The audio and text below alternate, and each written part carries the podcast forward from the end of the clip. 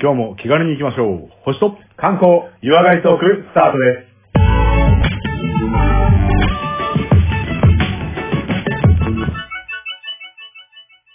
こんにちは、コマです。こんにちは、レオです。えー、まずは番組のご案内をさせていただきます。えーこちらの番組は、えー相方のコマさんが星や星座、宇宙についての話をして、私、レオが日本の観光についてお話をする番組となります。えーまた、素人が行っていることですので、えー間違いや不備がありましてもご容赦ください。また番組では皆様からのリクエスト、メッセージ募集しております。えー、宛先は小文字で、k-o-m-a-l-e-o 数字の15、アットマーク、gmail.com。また、Twitter や Facebook を行っております。ハッシュタグ星と観光などで検索していただいて、えー、どしどしとメッセージリクエストをいただければと思います。えそれでは、えー、第59回、えー始めたいと思います。はいよろしくお願いします。はい、よろしくお願いします。えー少しフリートークを挟んでいきたいと思いますが、はいフリートークのネタは、今回はコマさんからあるということで、はいはい。何かありました、そうですねあのー、まあ、我が家のはい。敷地の近くをまあ使いましてですね、ああ、とあるコマさんご提案映画の前に。うん、うん映画の撮影が行われたわけなんですよ。映画ね。うん。映画のロケ地になったってことでしょ、そうそうそうそう。いいじゃんまあまあ隣の敷地だけどね。隣の敷地だってまあ何エーカーもある庭でしょいやいやいやいやいやいや。でも、その、何日か前から、1ヶ月ぐらい前からかな、この日収録っていうか撮影があるから、あの、うんうんちょっとご迷惑になるかもしれませんけど、みたいな感じで、何回もこう挨拶回りに来るようなね。おお、やっぱずっと通通すんですね。あるし、もう、なんか正面的なものも、この辺で撮影しますみたいなやつもよこすし、で、なんか、うんうんうんなんかそれだけだな、業務的というよりは、うんもうコミュニケーションを完全にね、取ってくれるような感じで、はいしはばいらはいくね、あの映画の内容とか、はい。立ち話もしてっていう感じみたい。あ、そんなあの寄り添ってくれるんですね。そうそうそう。まあうん俺いなかったんで、嫁の方で相手したんだけど、うんうんうん。で、いざ、昨日と今日だね、うん。うんうん。収録っていうかその撮影がありまして。本番の撮影ね。うんうん。で、はいはいはいあの役者の方たちも集まったり、おお。関係来者で多分5、60人はいたと思うんだよね。たへで、え。夜の撮影もあったらしくて、結構夜10時ぐらいまでやってたんだけど、はいはいはい。で、ほぼまあ、2日間ぐらいずっとやってて、うんで、俺は仕事だったんだけど、うん。うん。まあちょっと好奇心あるじゃないですか。まあ、それミーハー心ってことですかミーハー心あるんだけど、はい。やっぱさ、その、ご迷惑をおかけしますけど、みたいなことを言われるから、うんうんうん。こっちに迷惑かけるなよ、みたいなそうで。すね。ぶち壊せないんですね。そうそう。うんだから、あ勝手にちょこちょこって言って、お前ちょっとそこの人誰よみたいなこはといにはいなはい。ると、遠くであだから言っパたじントゃなライいブですとかか。するわけにいかないですよね。そうなんだよ。うんうんだか、ら、その、ミーハー心的にうん行きたいんだけど、うん。俺はもう映画に協力するから行かないよっていうような姿勢でもいたいとははい思うはわけいでしょはいはい。もうすごい葛藤して、うん。こういう時って、うんあの、デオさんどうしますかっていうおおお。話でした。ああ、え、結論としては、コマさんはいかがだったんですか俺ね、実は、あの、仕事終わった後なんで、まあ一応夜の撮影が、はいはいはいあやってたんだけど、はい夜の撮影の時に、はい。あの、闇夜から、はい。 ちょっとずつ距離を詰めてって、はい。で、あたかもスタッフとか関係者の手はいはいで、はいはい。5、60人いるからね。うん。そうそうそう、そこのとこにスッとこう、並んで、はいはい。あの、人がいたところに並んで、で、大声で、でカまあッとか言うの。言わねえっていうのあそんなもう大問題になっちゃ うから。だうんうん。から、こそっと小さい声で、うん。あ、まだ撮影やってるんですね、みたいな、うんうん。そういう話を関係者的な人に言ってみたら、その人もギャラリーだったっていう。うん。ああ。あ、まあなんだ、見に来ていいんですね、映ろうとしてみるたいわけな。じゃないんでしょいや、全然、そただもう単純に、拝見しますだけです。あの、見たことあるその、収録現場とか撮影現場って。5、60人とあか。あ、はいはいはい。あのー、なんですか、その、まあ、映画かどうかわかんないですけど、なんかそういう場でなんか撮ってんだろうなとかはやっぱあったり、あとカメラが今回は入ってますとかはあったりしましたようんね。うんうん。俺、あんまりその、みんな見たことがなくて、うん例えば、役者さんがスタンバイするためのキャンピングカーみたいなのがちょっとはい出てはいたりするはいはわけいですよ。はい。ケータリングカーとかね。そうそうそう、ケータリングカーとかもあるじゃん。はいはいはいはい。、で、やっぱ車も30台ぐらいいるわけですよ。そりゃそうだ。あの、機材とか積んでるやつとかださっ。て言っちゃ悪いけど、周り何もないですもんね。まあね、わ、うんかんない。クレーンカメラみたいなやつ使うかもしれないけど、うんこう、ちょっと大きめのやつとかもあるじゃん。うんうわ、これ興味深いなと思って、こう見るわけですよ。うん見たいんで、で正直なはいは話い見たいんですよ。はい。で、映りたいわけじゃないの。はいはいはい。うんも結と構もねとあるあのうん建物とかを使った撮影だったんですかセなんッかトもをう作ってたわけ。そうそう、で新築じゃなくてもよくて、そのうん使い古した感が、使用感がある建物をちょっと探してたみたいで。うーん。で、それがたまたまうちの近くにある建物で、それを使ったって感じ。え、それにはもちろん、あの、星と観光ステッカーとかをこっそり貼ってたんですね。うわー、そうか、そういうおいちょこっととす待って待るんってだよかったダメだんろだ。そうだったね。見に行ってもいいけどさやってないやってないうん。なんか、星間がべったべたに貼られたサッカーボールを遠くから、こうなんか取ったぞみたいな感じで投げるとかあー、そさ、サうかブリミナル効果みたい。な、そういうのだよ。そうね。あ、あそこにも、あそこにも、あそこにも星間みたいな。そうなんか、あなんかこれ流行ってんじゃねなんか見たかなみたいな、そうです。あーはあはあはあはあ。そういうのなら、まあ、映っても俺はいいと思うんですけど、うんうんうん。でも悪名高くなっちゃうからやめよう、やっぱ。いやそうね。 なんかたまたま、だから、レオさんはうち知ってるじゃない。はいはいはい。で、うちの高台のところから、うん。あのーまあ、田舎風景を見た。まあ、いい絵が出ますよね。うんあの絵が結局良かったらしくて、おだかーらそこの映像出ると思いますんで。うん。なるほど、なるほうん。ど。あの、ぜひまた僕らの、はいはいあの、青春を語り合ったあの、空が撮影されそるうわけそうそう。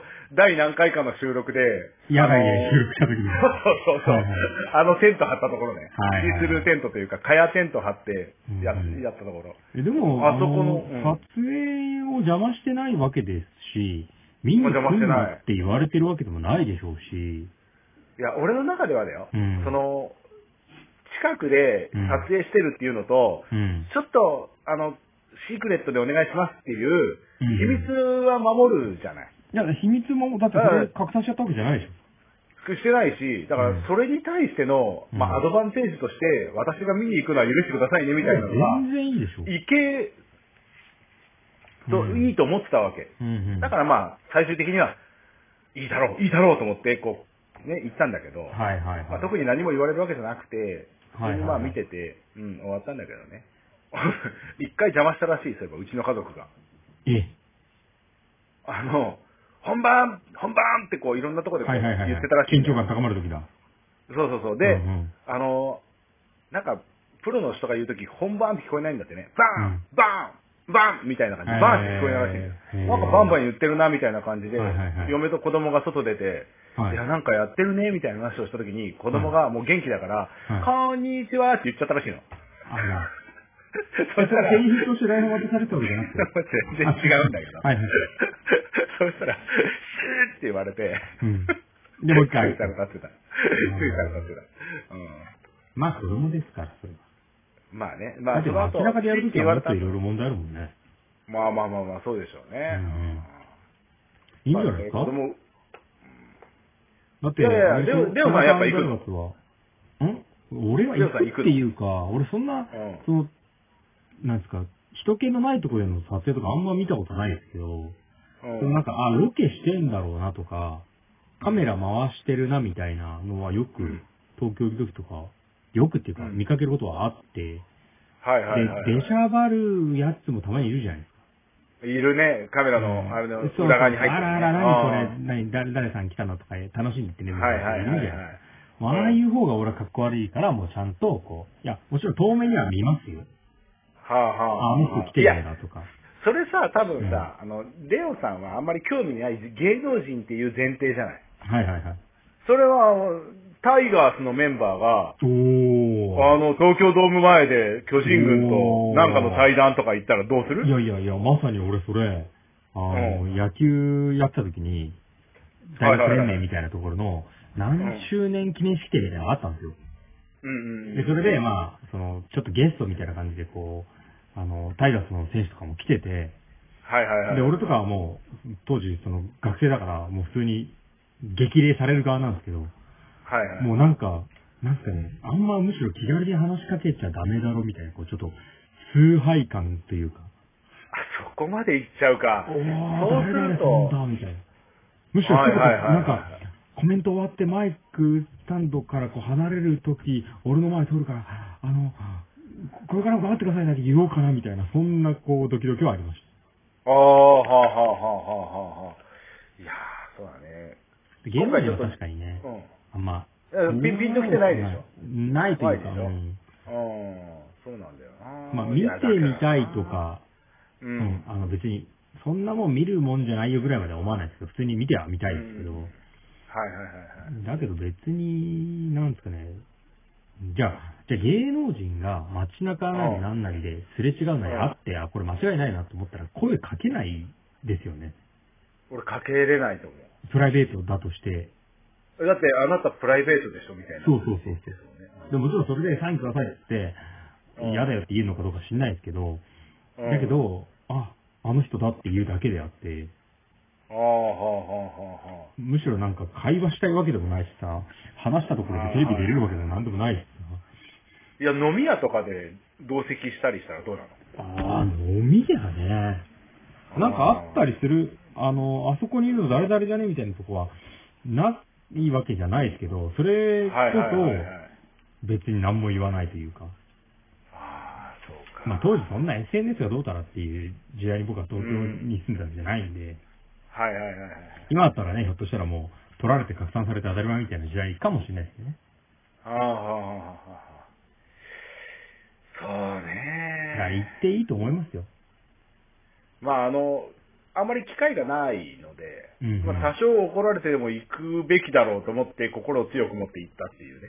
そうですね。そんな感じでした。全然いいすよでもそれがいい選択なのかわかんない。で全然いいんです。よって言ってるレオさんの意見が、えー一般論かどうかもうちょっとわからない。あ、一般論かどうかは別ですね。そうでしょ、絶対そうでしょ少数派が意見言う人だいやでもからさ。もう20%思い出すのはの方入るから、絶対。なんか過去にそのロケ、街を巡るロケ的なものがあって、うん。で、その下町をなんか巡るみたいのがあって、まあ今で言う、うんなんていうんですか、あの、ブラタモリとか、なはんいはいはいはかいはい有吉散歩みたいな、あんな感じのが、まあ違う芸能人であった時に、はいあ。、その地元だと思って見てたんですよ。おうおうおうしたら、当時なんか、あの、商売、商店をやってたうちの祖母が、あらあら、はいなんとかさんみたいな感じで話しかけて、うんで、生じゃないんだけど、なんかそれがうん使われてて、はい、あ、どうも、おばマジかあちゃんありがとうね、とか言って握手して、じゃあね、みたいなうん、出てくるやついるじゃないですか。はいはいはいはい。もう、の時に、もうマジ勘弁しろ、このババアって思いましあら、そうなんだ。た。うんもういや、言言いいたたくくないないってことは、だっていよかったんじゃん。や、だから、その、なんつうか、下町のおせっかいな人的な要素があったんじゃないですか。いや、多分、それを使われたってことは、そういうニーズが必要だったんでし ょだから雰囲気は合ってたんじゃないですか。あ まあ、まさに本物にそこで住んでる人だから。あ。なんかさ、その、構えずに行ける人って羨ましい時あるよね。まあそうですね、何も考えそうていうのに対して大事ですよね。ねう。ん。 まあほら、あの、俺、自慢じゃないけど、こう、24時間テレビ出てるじゃないですか。そうだった。ね出てるじゃないですかあれ、あれ出てたね。ねえ。あれよかった。あ、よかったですね。よかったけど、いや、ごめん、ほんと正直なこと言うと、はい息子最高。いやいやいや まあ、むしろ息子が超取り上げられてましたけどね。もうびっくりした もん。あのコメントねえよ、すごいわ、とそ思うったで。すね。どこまで言っていいかか。わかんないけど、これで。うん、なんかまあ、うん俺ら、なんかほら、親が親だから、やっぱ子供にもこう、愛は地球を救う感出ちゃうんだよね。だからいや今ー、ほんとね、更そあんなワーキャー言っても ね。やっぱり少数派家系だわ。なんでそう、本当に。いやいやいやいや。いや、うん。いい方の少数派ですよ。そうですよね。いい方の。そうそう。まあなん悪でい方の少数派じゃ世な界い。平和に、うんあの、こう、貢献する番組をやってるからこそ、こう、にじみ出ちゃうし、まあそういうね、こう星がこっちを向いちゃうわけですよ。もうあのセリフはね、もう絶対俺カンペが出てるものかと思ったもん。いやいやいや、もう。あの愛は救うのカンペが出てるやつだよ、絶対。俺もそんなこと言うのか、お前って、親も思いました。 まあなんでね、多分こう、血がね、こう出ちゃってるんで、まあ俺らは引き続き、その、まあそうですねそういうね、はいあのこういった、あの、ユーモア溢れる話をしながら、そあうの、ですいねろいろな刺激を発信していきましょうと思いますので。い、我々公開放送するときは、もうバンバンウェルカムですよね。や、もう全然、ちょっとさバンバンウェ収ル録カのム邪魔しないでよとか全然なく、全然いいですよ。ちょっと今度出全然いいしですよてくださいっていうウェルカムですよ。そうですよね。そう、そういうスタンスですよね。そうです全然我々まだそんな。むしろあのね、ヘビーリスナーの方とか、まあ、私はいはいはいで言うとこのなんか、はがき王みたいなね、はい、はい。そういう人ね、あの、たくさんウェルカムですので、今回も59回お付き合いいただければはとい思ってますので、はい。じゃあそろそろ本編行きましょうか。はい。はい、じゃあ今日もよろしくおよろ願しいくおします。願いします。はい、それではここからは本編を、えー、コマさんによります、星や星座、宇宙についての話を伺いたいと思います。よろしくお願いします。よろしくお願いします。えー、今回はどんな話題をご提供してくれますか今回はですね、まあ、たびたびこのラジオでも話題になってる、うん。土星探査機のうん。カッシーにカッシーに来たー行かしてもらいます。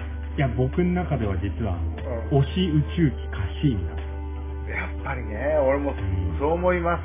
本な当んか、に。まあまたあ、またまニュース引っかかって、えうんマジこんな切ないの宇宙機ってって思ったきっかけをくれたのがまさにカシーンでした。そうだよね、もう、擬人化した時にの、もう、あの、悲しさじゃない。そう、なんか。まあ今回はその体を落と捨てていくんだっていうね、カシーンにお願いします。エンディングまで我々はもう知ってしまってるので、まうんあ、ちょっと遡る感じでね、こう進めていきたいなと思うんですけども。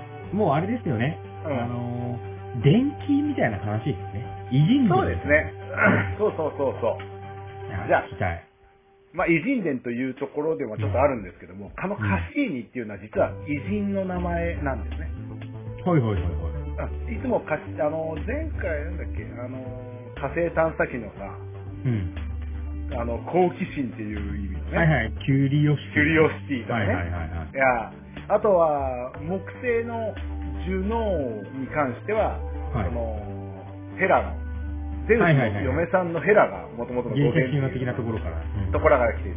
今回のこの、えーカッシーニっていうのは、うんうん。あの、序盤にドメニコ・カッシーニっていうフランスの天文学者の名前からかっこいいね。取ってるんですよね。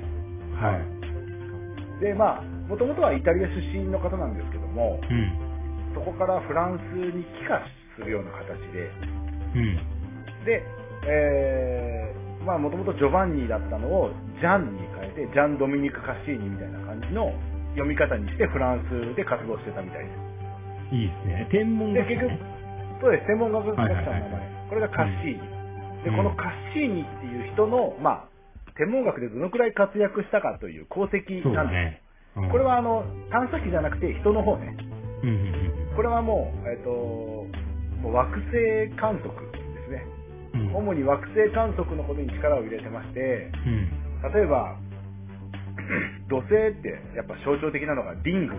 あるじゃないですかはいはいはいはい。で、あのリング、ね、 一本こう、太いリングがあるわけじゃなくて、実は間隔がちょっと空いてたりするんですね。あ、そうなんですかうんえで、その、感覚そうグそラうフ2、、えー3と本回ってるってそ感うそう、同じはいじはいはい。ラインのとこに、一応、後で説明すると、8本、ほえ8分割できる間隔が空いてるそうなんですよ。ー。へうー。ん。で、その間隔があるってことを発見したのが、このカシーニっていう人で、なるほど。で、まあ、えっ、と、間の隙間という漢字を当てて、カッシーニ感激っていう風な、いう言い方をするんですね。ほーそまのあそういう間間ののここととを感感激って言うんで、うんうんうん。え、ちなみにそれ、どのぐらいの時代の人なの彼は。この人は17世紀ですね。え、じゃあ、え、江戸時代ぐらいにそんなこと分かったってことだからそうですよね、そやの、ばいね、それは。望遠鏡なりそういうものがこう見えて、天文はい望はい。遠鏡で観測したんでしょうね。へー。はい。で、これが、あとは、まあ、カッシーニ感激を見つけたのと、あと、土星の周りにある、たくさんある衛星のうちの4つを、この人が発見してるみたいですね。じゃあ結構土星に関していろんな新しい発見をしたからっていうところね。それもそうなんだけど、この人、うんまあ、惑星観測には功績を挙げた人で、実は火星とか木星に関してのあ、そうなんだ自。転自転周期の3はい周期はいとかっていうのもこの人が、やった結構みたい第一人者みたいな感じですね。そうですね、まあ、いろんな角度から惑星をえー観測して、まあ、功績を挙げたという方ですね。はいはいはいはい。まあ、こういった方が、えー名前の由来になってまして、まあ、それで人工衛星のカッシーニが、まあ、誕生したわけなんですけども、いや、待ってましたよ。はい。で、この人工衛星のカッシーリ、うんこれね、やっぱ目的があるわけなんですよ。何をしに行きますかと。土星、土星。土星、そ土う星。土星なんだけども、うん。もう我々も、もうカッシーニぐらい好きな探査機あるじゃないですか。今もなお活躍中と言ってもいいぐらいのやつ。キュウリちゃんですか違います。あもっと1号、2号あるやつ。そうああ、ボイジャーブラザーエズ。ンジンそう、ボイジャーブラザーズいるじゃないですか。はいはい。この結局はボイジャーが、はい。土星に1号2号ともに行きましてうん土星から分かれたわけですよね、あそれぞれのその後よろし志くをを引き継いだってことじゃん。そうそうだから要ははいはいはいボイジャー1号2号の宿題を解くっていうのがこのカッシーニの目的なんですなるほど。ぜひ、あの、はいはいリスナーの皆さんで、あの、ボイジャーってなんだっけって言ったら、ぜひ我々の配信で、あのボイジャーの説明ああを聞いて聞いいただけてればほしいあボれイジもャーの僕の中で名作ですね。俺もね熱かったあれははいもうはいはいあの時もう半分泣いてたからねもう感動いでや、もうね泣いてましたよね。もうそう 俺、画面なだんかよ見えねなかったです。もう本当ですよもう歪んじゃって画面があでれまはね、もう本当に泣けるよ。 話を戻しますと、んこのカッシーニっていうのの開発に携わったのは、うんまあやはりこう、NASA。まあ、でしょうやっねぱ。強いですね。うん。で、あとは、欧州宇宙機構の ESA っていう、まあ団体みたいなところですね。ヨーロッパの連合宇宙開発連合みたいな。はいはいはい。そこですね。そこが開発に携わって、うんで、1997年にまあ打ち上げされました。 1997年。うん。はあね今から何年前 ?23 年ぐらい前なのそうですね。うん、に打ち上げられましたね。はいはいではいはい。まあ定番なんですけどもね、えーう土星に行くためには加速しなきゃいけないので、スイングあバイの。スイングバイをするわけですね。で、スイングバイが、えー、金星、金星、地球、木星っていう順番の4回スイングバイしてるみたいです。え金星、金星、地球だったら、水、金、地下木で言うとさ、はいはいはい、金まで行ったのにもう一回地球に持ってくるって多こと分そのスイングバイの関係なのか、その近くに、その、金星が走ってたって言ったらあれですけども、トラックをね。戻ってたとしても加速した方がお得というか、そんな考えだったりするそうそうそう、そういう考えで、うんうん金星で回って地球で回って最後ガッともう一気に木星行って、まあ、木星はもうスイングバイのうんもう一番要というか、 とお得なコースですので、そはいこはでいはい回って一気に外の土星に向かっていったってゴールデンいルうート。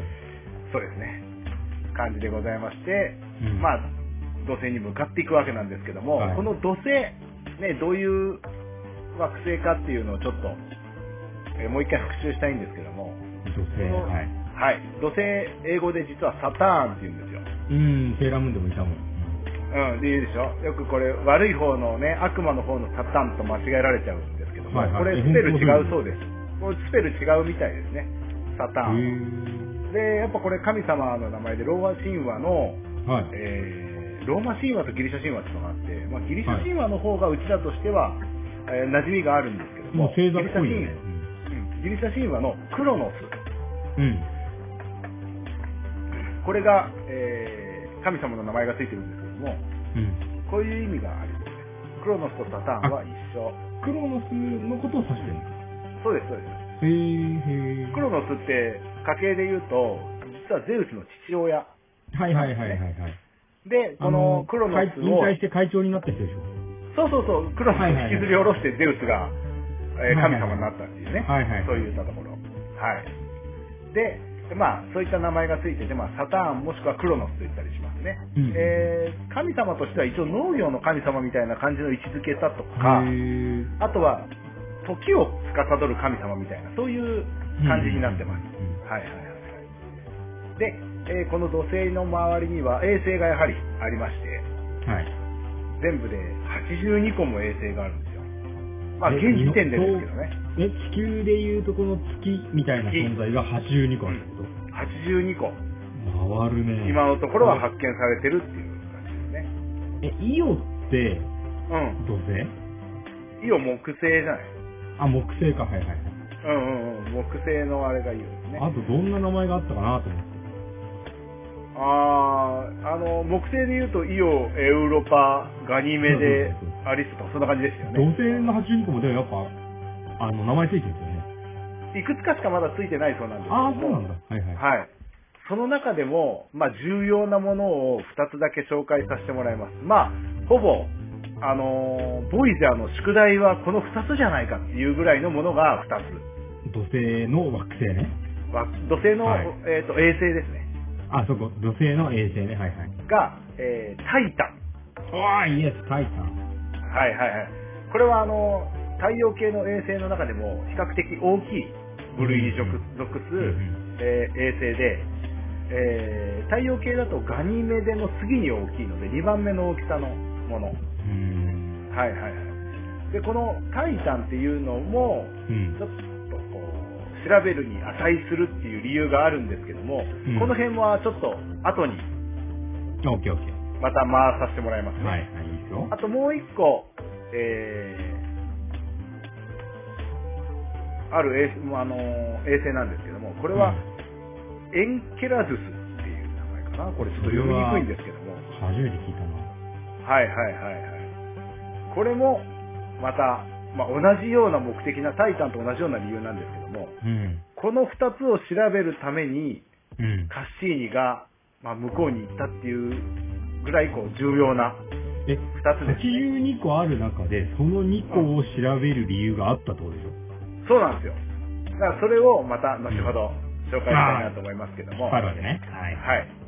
で、まあ、えっ、と、まあ、衛星の話は、また後に取っとくんで、この土星ですね。いまあ、うんやはりこう、メインは、カシーニは土星も探索するっていうのがね、一番、土星探索ですからはね。い。衛星を調べつつも、しっかりこう、土星の周りもしっかり回ってるわけでそうですね。はい。す。で、この土星なんですけども、うん。一応、あの、木星よりも外側にあるうん。惑星は、えーガス惑星みたいな感じされてますね。え、要は地表はないんですかいや、あるんですけど、その多くは、えー機体に覆われてるというような惑星です。はい。え、ちなみに、うん。例えば火星の探査機とか、はいはいはいはい。あの、着陸っていうか、はいあの地表に降りて、ローバーみたいで探査するじゃないですか。はいはいはいはい。土星は、まあ、土星本体もそうだし、そのタイタンとか、土星の衛星に対しても、それを試みるのは歌詞にはなかったんですかこれは言った方がいいですかこれは、今のところいけいけない。。あ、いけないうん。あの、荒れすぎてるんです。はあはあはあはえーっと、あ。大気不安定。まあ、うん、そうそう。で、これ一応、ちょっとね、あれだったんだまあ、調べが足りなかったらごめんなさいだけど、土星って、あの、大きいのはすごい大きいんですよ。うんうん地球の直大きいね径の9倍ぐらいあるんですよ。でかいね。でん、すごいガス惑星なんで、その、うんなんだろう、でっかい渦の中みたいな感じなんだけど、ん惑星全部が。で、一応自転もしてるんですよ。うん。自転スピードがう地球よりも速いでん。でかいのにす。そう。だからそれだけ、もう、目回っちゃうんです。ガスがガンガンバンバン回ってるんですだかよ。ら、ものすごいスピード終で始。台風みたいなのに囲まれてるイメージ。台風でもうは、もう台風以上のものなんだけど、まあ、あえて言うのは台お風。ー、なるほど、なるほど。もうで超はそんな中に天気なんだねそうそうそうそう。そはいはいんな中にこう、入れるかって言ったら今のところは入れないので。時期飛ばされるか、制御不能になるよねって話ね。はいはいはい。だなかるほらどまあ、 OK です。そういうまあ機械かなんかを使って外観で調べるとやっぱりこう核があるっていうのはうんうんうん確認できたっていう話ですね。はいまあ岩石と金属の核があって、うん。その周りはもうえーきゃ軽い気体ですね。ヘリウムとか水素とか、なるほど、なるほど。そういったもので覆われてるような。それが分かったのも、カシーのおかげこれは、あのー確認ができたのじゃないですか。そはいのあれですよね、多分ボイラーが、なんかこのボイ話ラーがっぽいよぐらいは言ってるんですよね。宿題を出はしいはいてはい、確認しといてください。じゃあ、よろしくって言ったやつなんで。なるほど。まあ、それで、えー、土星、まあ、カシーニがその確認をしたっていう感じなんですけども、あの、要は核があって、周りが気体なので、うん。えー地球の10倍ぐらいあるんだけども、その密度っていうのが、うん。あの、8分の1ぐらいしかないです。地上の密度ってこと地上っていうか、いや違う核の密度。えー体積に対しての重量。あ、なるほど、なるほど。あの、機体の部分が大きいからね。そうそうそうそうそう。はいはいはいはいはい。だから、あのー比重で言うと1以下らしいです。え、え、重力の話じゃあ、比重なので、えっ、と、比重1が水だから、ああ、なるほど、なるほど。水より軽いんです、惑星が。うんうんうんうん水に浮く惑星みたいな感じの位置づけ。でかい、そうですよ。ね。うんはいはい外側がヘリウムと水素ってこの軽い気体で覆われてるんだから、まあ、うん、普通で言ったらこう浮いちゃうみたいなとこまあでも、どこまあまあまでを体積とするかなんか難しそうだけどね。ろ。そうだよね。地方面を大気としたってのは全然違ってるしね。うんうんうんで、あの、あと土星の一番こう美しい部分って言ったらやっぱ和が和ですよね、あの印象的なのは。和ですかね。和ですよ。はい。これ、あれ、和は普通の和 A で系とは違うんでしょそれね、えっ、と、違います。でも、うん。大きさによってだっていう話みたいですね。だって、和って、その、なんか、ちっちゃい石ころが回ってるんでしょ、実は。そうそうそうそう。大半はちっちゃい石ころで、えー、氷の粒だと。へうー。ん。だから氷の粒がたくさん回ってるっていうふうに考えていただいやー、なんか、スター・ウォーズとかで見たことある。あそこに逃げ込んではいはいはい。うんうんうんうんううんん。で、その大きさによって8個のリングで構成されてて、あのー、大きいやつほど重力が大きいのか内側に行くのかああ、なな、るまあ、ほどど。どっちかみたいな、うん、でその内側のリングの中に紛れてその衛星が入ってたりすうんうんうんるみたいな、そういう構成みたいですであとは、えー、惑星の土星のえー、っとそうですねどこまで行ったかなはいはいはい、リングのことができました。わかりました。あとは探査機のそのカッシーニがどういう仕事をしたかというと、うん。えー、ボイジャーの発見を裏付けるための映像データをもうかなり数多く撮影証し拠写て真を、収めた。うそ送信してるんですね。んうん、で、このさ土星の写真っていうのが、もう太陽の当たり具合であ影の部分ができるとかっていうのがすごい綺麗に撮影されてて、うん。もう本当にこう息を飲む美しさという、これは本当にわ惑星なのかっていうような写真が非常に多くあるそうです。で、それを取りためて、取りためて、バンバン送って、40万枚とか、はいはいはいはい。そのぐらい45万枚とか、うん。バンバン地球に送ってったそうでいいっすよ。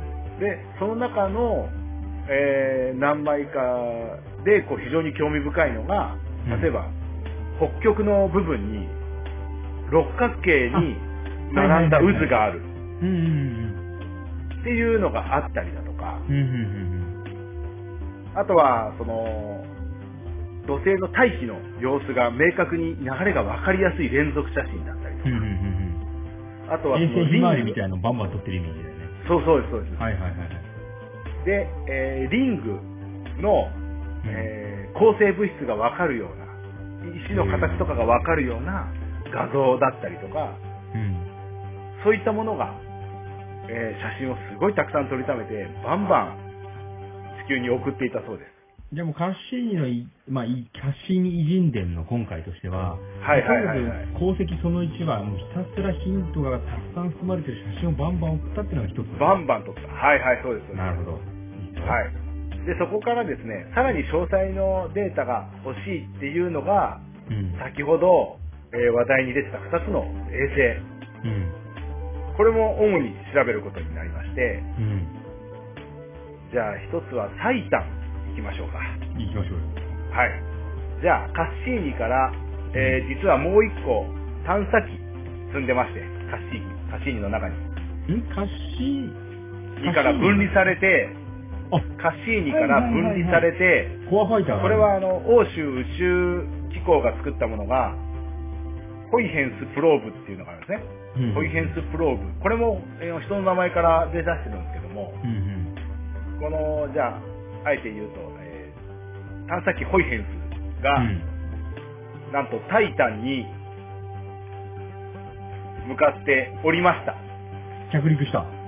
着陸まで行ってるのかなちょっとそこまではよくわかんないですけども、まあ、大気中だから橋の中からが安定してると分離していうことで、タイそタンの関係をこから下ろして、うん、下ろして、その、地表面がわかるぐらいまで接近した映像っていうのが残ってる。ランデブーだ。ランデブーなのかな、うんうんまあまあ、あの、割とタイタンは、その大気が荒れてるっていうことが、まあ、少なかったのか、いけるだろうということで、そのプローブを下ろすことに成功したんですね。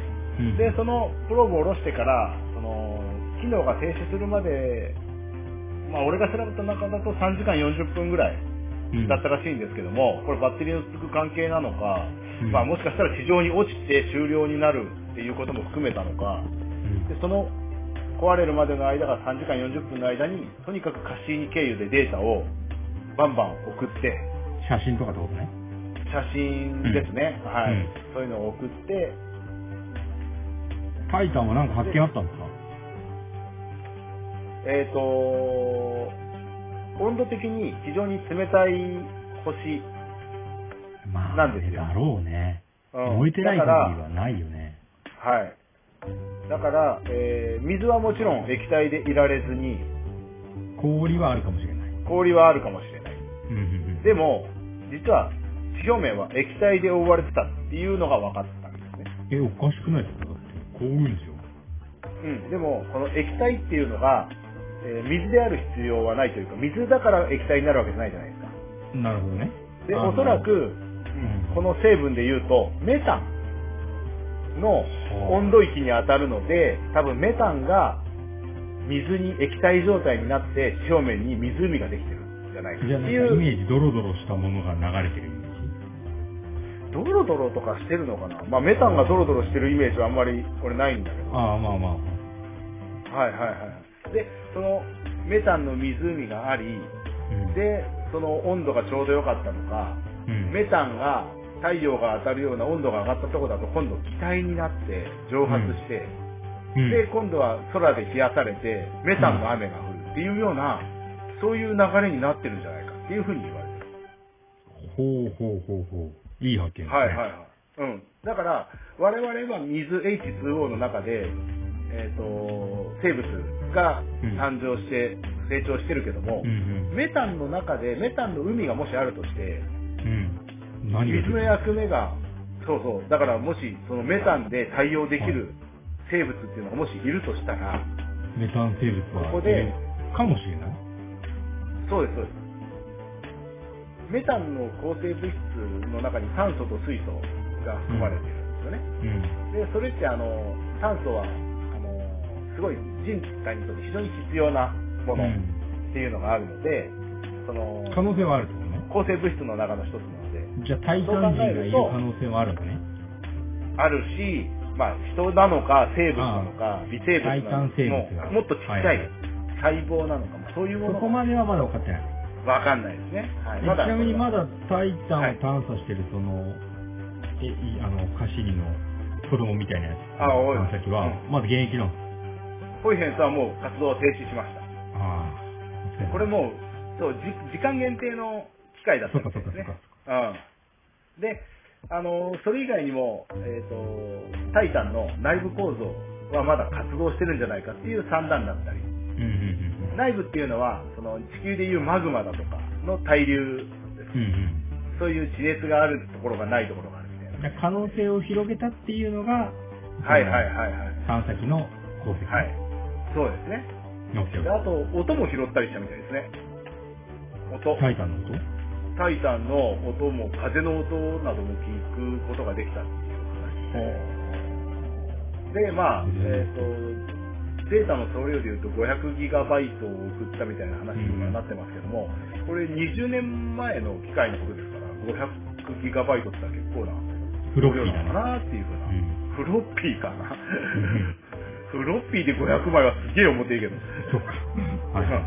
フロッピー1.2メガとかだった そうか。じゃあ CD ぐらいだな。まあまあまあ、はいい、いじゃない。そういうやつすいませんね脱線させてどう、ぞデータ送られてると思います。で、まあそういう検査をまあ一応タイタンでげ画像の検査と、画像のまあデータと、音声のデータと、いろいろなデータ送られてきて、それをまあこちらで、地球で今、えー、精査してるというか、さん予測を立てているというような感じですね。どういう惑星なのかっていうのを、はい。タイタンにそういう衛星がなの広がったっていう功績が残ってるんですね。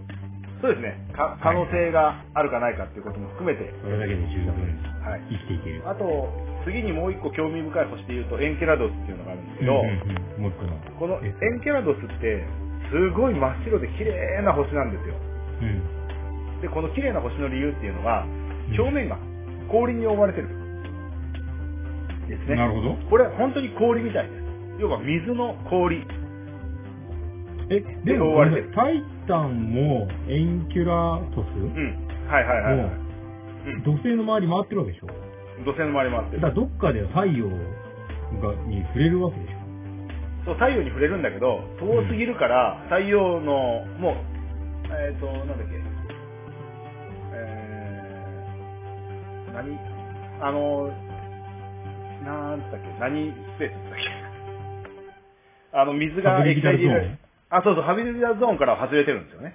え、でもさっき、あ、メタンは、えあの、じゃあ、これ言うと、地表面の活動があるからなんですよ。要は地熱がある。だからどんだけあ地太熱陽、ねそうそうそう、地熱があるから、そこで覆われてた氷っていうのが、うん溶けてるとこがあるっていう話なんですよ。じゃあ、本当に純粋に水があるかもしれない。まあ、純粋に完全に水水があがあるのるかかわかんないけど。はい。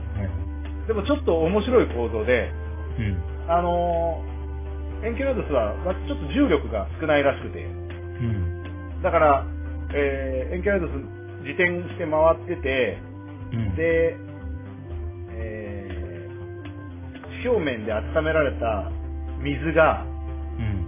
液体になって気体になるじゃないですか。うん。氷が液体になって気体になって気体になると飛んでく遠心力で飛ぶけどもまた、あの、重力が少ないから上に行き過ぎちゃうんですね、で、そのまま、で宇宙に放出されるんだけども放出されてる最中には冷やされて固まるそうなんですようん。だからエンケラドスの表面は氷で覆われちゃうんですねあ、じゃあ、空が周りに散らかした水が、氷が浮いてる状態だ。デブリみたいに。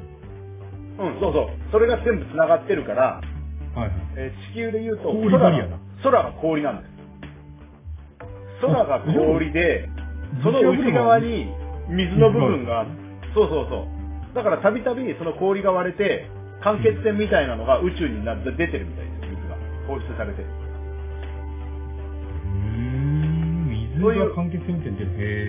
へ外に遠心力でバーッとこぇう、うんうん宇宙空間に出るんだけどもそれもまあすぐ凍っちゃうので、はういんうん。そしたら、あれじゃん、なんか、波平の頭の三本毛みたいな氷ができちゃう。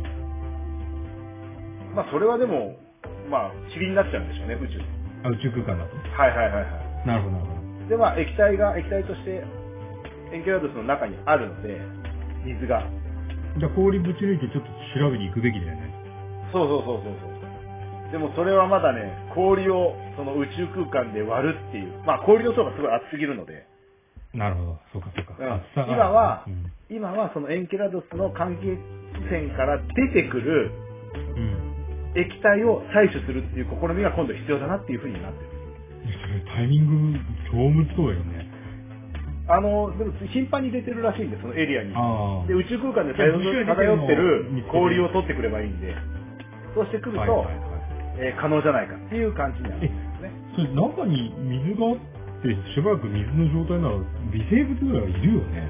いやー、いてくれたらそれは熱いですよね。暑いよね。うん、でも、まあ、水だけじゃないんでしょ、多分生命の誕生は。他にも何、いまろあんねな要点が必要なので、それが揃ってるかどうかっていいう、んじゃねはぁ全楽しいなく水だけですって、ちょっと地球の常識をはい取はりいたのはは野暮ですけど、だからここはまあ全く水だけですやっぱりていう状態はないでしょう。い。エンキャラドスっていうのもまた、これも調べる必要があるのかなっていうふうな。期待大ですねね。はい。うん。でまあ、結局この2つ、タイタンとエンケラドを画像的に調べて、それで、えーうんかなり、こう、調査ができてきてるので、あとは、まあ、最終任務に臨むわけです。で、この最終任務というのが、まあ、ご存知の通り、はい。女性の大気圏で自らをもう燃やし尽く燃やし尽くすことっていうのが、最終ミッション。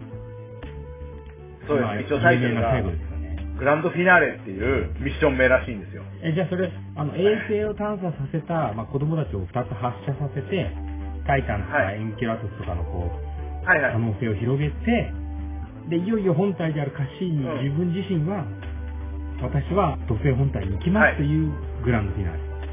そうですね。まあ、エンケラドスは、カシに自ら調べて、タイタンは、ああそうかそうかの、子供に任せたエンケラトスは自分で調べたたんねですね。。うん。あの、そうかそうか中行けなかったんで、氷じゃなかった。うん。で、ここから、えーグランドフィラーレのいいシーケ今日もハンカンチの準備スはできにてる行くわけなんですけどね。はいはい。2017年9月15日に、まあ、20年まで、探査20年まであと少しという感じではあったんですけどもね。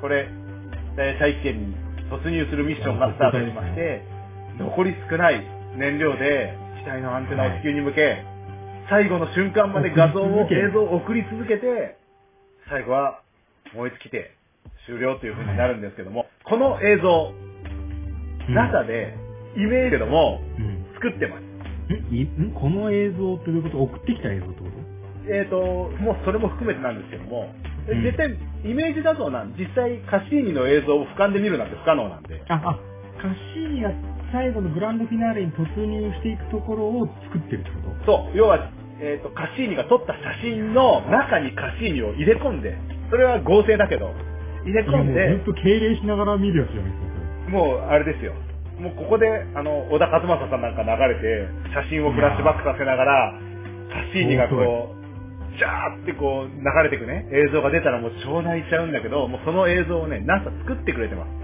まあ、えーそれ音楽は別なんだけど、音楽はねもはうい。音楽が自分の好きなのを入れりゃいいのね。えー入れてください。でもこれ見ます見ましたけど、映像もすごい綺麗なんですよ。映像も綺麗それでは、完全に作り上げてんだよね、人。えっと、写真の映像は、あ、まああの、カシーニを入れ込んだだけ。ああ、なるほど、なるほど。カシーニが撮りためてた映像の中から、そのシーンっていうのをやっぱ作ってますんで。はあ。い。で、土星の輪っか越しに見える地球とか、中音を三名光年、ま、ま、そこは遠く離れたところの地球をだ見んなだがん見えらなく、なってきて、そうそうそう片。羽がもげ、んレンズにひびが入り、 あの、そうそういうわけですよ。そういうね、あの、ところはやんない。それで超俯瞰で見てます。最後は、も、そうういう演出ないんだ。演出そういう、あなららみたいなのないのいないないない。もう一枚みたいな。最後はもう、限界ですみたいな。機体がスッとこう流れ星のように消えていき、終了という。で、この時の映像とプラスして、NASA の、あの、何、監査ルームみたいになのあるじゃないですか。監査はいはいはうん。そこの、要はミッションをやってるグループの部屋があるじゃないですか。はいはいはい、あの、あの、偉そうな方がマイクで指い示やいや、まあまあまあ、それは偉そうかどうかわかんないけども。で、はいはいカシーに最終ミッション、ミッション、えーシーケンス送信しますみたいな感じからずーっと来て、うん。で、あー、皆さん映像送られてくる、映像送られてくるって最後に、カシーニからの信,、信号がなくなりました。って言った時の、一瞬間を置いてからの拍手喝采っていうのが、その一瞬っていうのが、打ち上げの時と違ったこう感動があるのがいいなっていうふうな。あーえ、それは実際の映像なの、そう、あの、NASA のチームの映像は実際の映像みたいな。あ、じゃあ実際にそういう、こう、はい。途切れましたっていう。そうそうそうそその報告自体は作ったものじゃなくう。て。じゃないですね、リアルなやつで。もうそのいや雰囲気なんかも、すごい、もう、20年にわたってその探査機を追ってきたメンバーが、これで完結しますっていうのを、悲しいけども、その、探査機が消滅することによって、完成したっていう。ねえそいのや、そうだよね。それはすごいやっぱ感動ですよ。もう見てても、あ、このワンテンポ遅れて喜ぶのは、やっぱ違うなっていう感じはしました。え、その映像も公開されてるん です公か開されてます。YouTube かなんかで検索すればすぐ出てくる。はい。ああ、ちょっと今探してるんですけど、はいカッシーに最後のミッションって言って、あなんか、そういう、あの、指示出しルームが出て出てます。るあ、それね、ちょっと、それも合わせて、もうイメージを膨らませながら見てほしい。はい。いや、マジかよ。で、これさ、うん、体験したくないですか体う験、ん。お前も突入しろってこ違う違う違う違う、あの、この、いワンテンポ遅れて、拍手したいじゃないですか。とやりたい。やりたいよね。やりたい。これ、実は、感動再び、またありまえ、もう一個なんかぶち込んでるのす。なんと、木星探査機のジュノー任務終了が2011年の7月です。あ、?2011 2021年の7月あ、21年、はい。はいはい。おうおうおう。に、え、ジュノーも最後そうなるってことその計画みたいですね。ですのえで、、それパブリックビューイングしてくれるのいや、それは自分でパブリックビューイングしてください。リアルタイムで発信すると思うんで。あそうかおえはい。あ、発射さはれいるの、ですので、えー我々配信の、えー惑星探査機、じゃなくて、あの、木星探査機のジュノーを聞いていただきまして、うんうん。予習をして、活躍してるのを感動しながら、最終的に、あのーレゴのブロックたちが、木星の、あ、でですよ。積んでるのか。はい。木星のね、大気圏に奴らか入っていくっていうのを想像しながら、また共に感動を味わっていただけたらというところで、今日のあの、探査機、カシーニの話を進めたいと思います。きっとこれ泣ける映画にないるや、なると思います。もう本当擬人化しちゃってるから余計も泣けるところもあるかもしれないですけど。で、す。だってあの、まあ、はやぶさははやぶさで映画になってうんうんこうありがとうはやぶさみたいなのはいあはいるはいじゃはないいですか。もうまんままんまそれだし、まあ、はやぶさのミッションは、まあ、比較して申し訳ないですけど、はやぶさのミッションって1回やって戻ってきて、それで糸川の検査して終了なとこあったじゃないですか。うん。期間があったこののカッシーニのミッションに関しては、先人の、えーボイジャーがいて、ボイジャーからカッシーニが引き継いで、さらに疑問を残して次に後世に引き継いだ状態で、先輩が散ってくっていうのが、これはかっこいいと思う。いや、ほんとそうだでよ、ね。今、度、そっと扉をは閉めいるわけですタイタンと。とエンケラドスの探査するための、えー探査機っていうのが、新たに計画進んでますんで、すでに。いや次の段階シニの思いをさ、はい。ついでるわけですっていよ。うかもうさ、うん。なんか NASA なのかさ、はいなんか、まあ、どこでもいいんだけど、はいこう、宇宙のために知っていったさ、ええそのまあ、人もそうええだし、あの、宇宙機のさ、遺伝子的なものが必要ええええなんそうだでよすね。これだって、で、これうん燃え尽きて、もちろんはいはい壊れてるんだろうけどさ、これ、俺の妄はいは想いはい。ね、あの、はい将来、まあ、その、カシーニがいた土星でも、はいあの、ジュノーでもいいんですけど、人類が、例えば、その、地表にはいはい行はいくとするじゃないはその時なんか残い。いやー、欲しいね。いあーや、もう、でも残ってたら残ってたで問題だ から、ねえ勝手に燃やさなきゃいけないっていうね。これはあの、あ、そう、あのそうなんだ土星にもし宇宙に残しちゃった持たないらみたい、地球の何かの微生物を土星に残してしまって、その土星に何か悪影響が及んだなっていうのがあるので、そうかもうこう宇宙単位でこう、最後処分するものに関しては、もう完全に滅菌アルコール、うんまあアルコールとか滅菌除菌するし、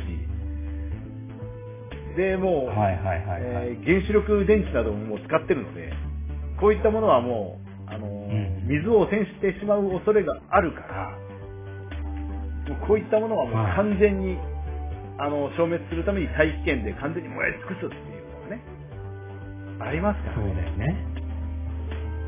はそい。の先のために、分かった上で自分を燃え尽くさなきゃいけないけなかったっていうのが、まあ、彼らそうなんでのす運命なんだそうよいね。うことなんですよ。だからまあ、それも悲しいんですけどもね。いや、こうんれぜひさ、その、コマさんが見つけたそのグランドフィナーレの映像とか、もうこれぜひ、あの、あツイッターとかフェイスブックじゃあ、上げて操くだ作してさい。もらいます。はい。多分みんな泣いいちやゃうと思うし、ーはい。まあなんか、うーん、こういうはい時代にさ、なんか、やっぱり夢が、あー夢見たいじゃまあ機ない、械かよっていう時代では今ないんでね。いやいや、機械、いや、結果機械ですよねでも、はいはいそこには確実に人の思いが乗ってるわけだから、乗ってます自ね。分が作った機械が壊れるまで動き続けるだけで泣くでしょ。はい。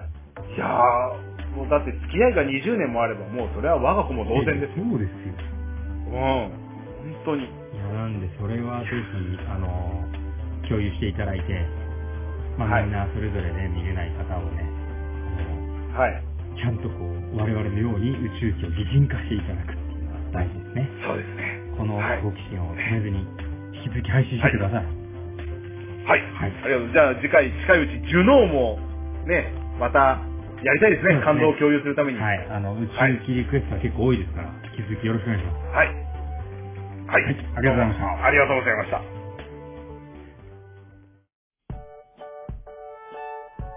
はい、それでは、次はレオさんによります、えー観光のお話でございますけども、今日はどこのお話をしていただけますかはい、えー、今日ご案内しますのは、えーはいこちらはですね、まあ、サクッと言ってしまうと、まあ、東京です。東京、ほはい。東京はまあ何度かもちろんやってますし、多分ね、有名な観光地も多いんですけど、今回は観光地っていう感覚がないかもしれないんですけど、はい。はい。あの、観光の仕方も含めて、ちょっと、えー今回紹介しますのは、えーはい東京都、隅田川観光です。隅田川うんあーはあ聞いたことありますすなんか花火ぐらいしか聞いたことあない。いいですどこにあるかいいですそんなイメージ意外とわからない。そんなイメージはいはい。ええまあ、東京はいはいの真ん中ボーンって通ってて、まあ、東京湾にそのまま注いでる。まあ、はいはい長さは大したことないんですけうど、ん。あの、まあ、荒川っていう大きな川があって、そっから途中で分岐する、まあ、川の一つですね。ああ、はいはい。で、まあ、まさにその、まあ、花火大会の隅田川ねぐらいなんですけど、ええまあ、この隅田川をね、今日はちょっと楽しみを伝えられればと思うので、よろしくお願いします。はい、よろしくお願いします。で、えっ、と、隅田川自体は、あの、これは、まあ、半分ちょっと人が作ったみたいなところもあって、まあ、水運水の運送のこううんうんうん要としては、はいはい江戸時代ぐらいからかなりこう、重宝かられてたんで、はい。まあ、それは、あの、まあ、かなり蔵が並んだりとか、まあ、経済とか生活を支えるのに、すごくいい、なんかこう、はい川を、あの、うまく利用してたんですうんね。うんうん。はいはい。で、まあ、ただその、生活を支えてる上で一方で、その、まさに花火とかもそうなんですけど、あとその、船に乗ってこう、まあ、船遊びっていう、まあ、いろんな若い、はい今で言う感覚で言えば屋形船みたいなもんなんでしょうけど、まあ、そういったものなんかも含めて、まあ、こう、両国界隈とかで、まあ、活気のある遊び場にもなっていったっていうのが、まあ、うん。ざっくりとした歴史ですね。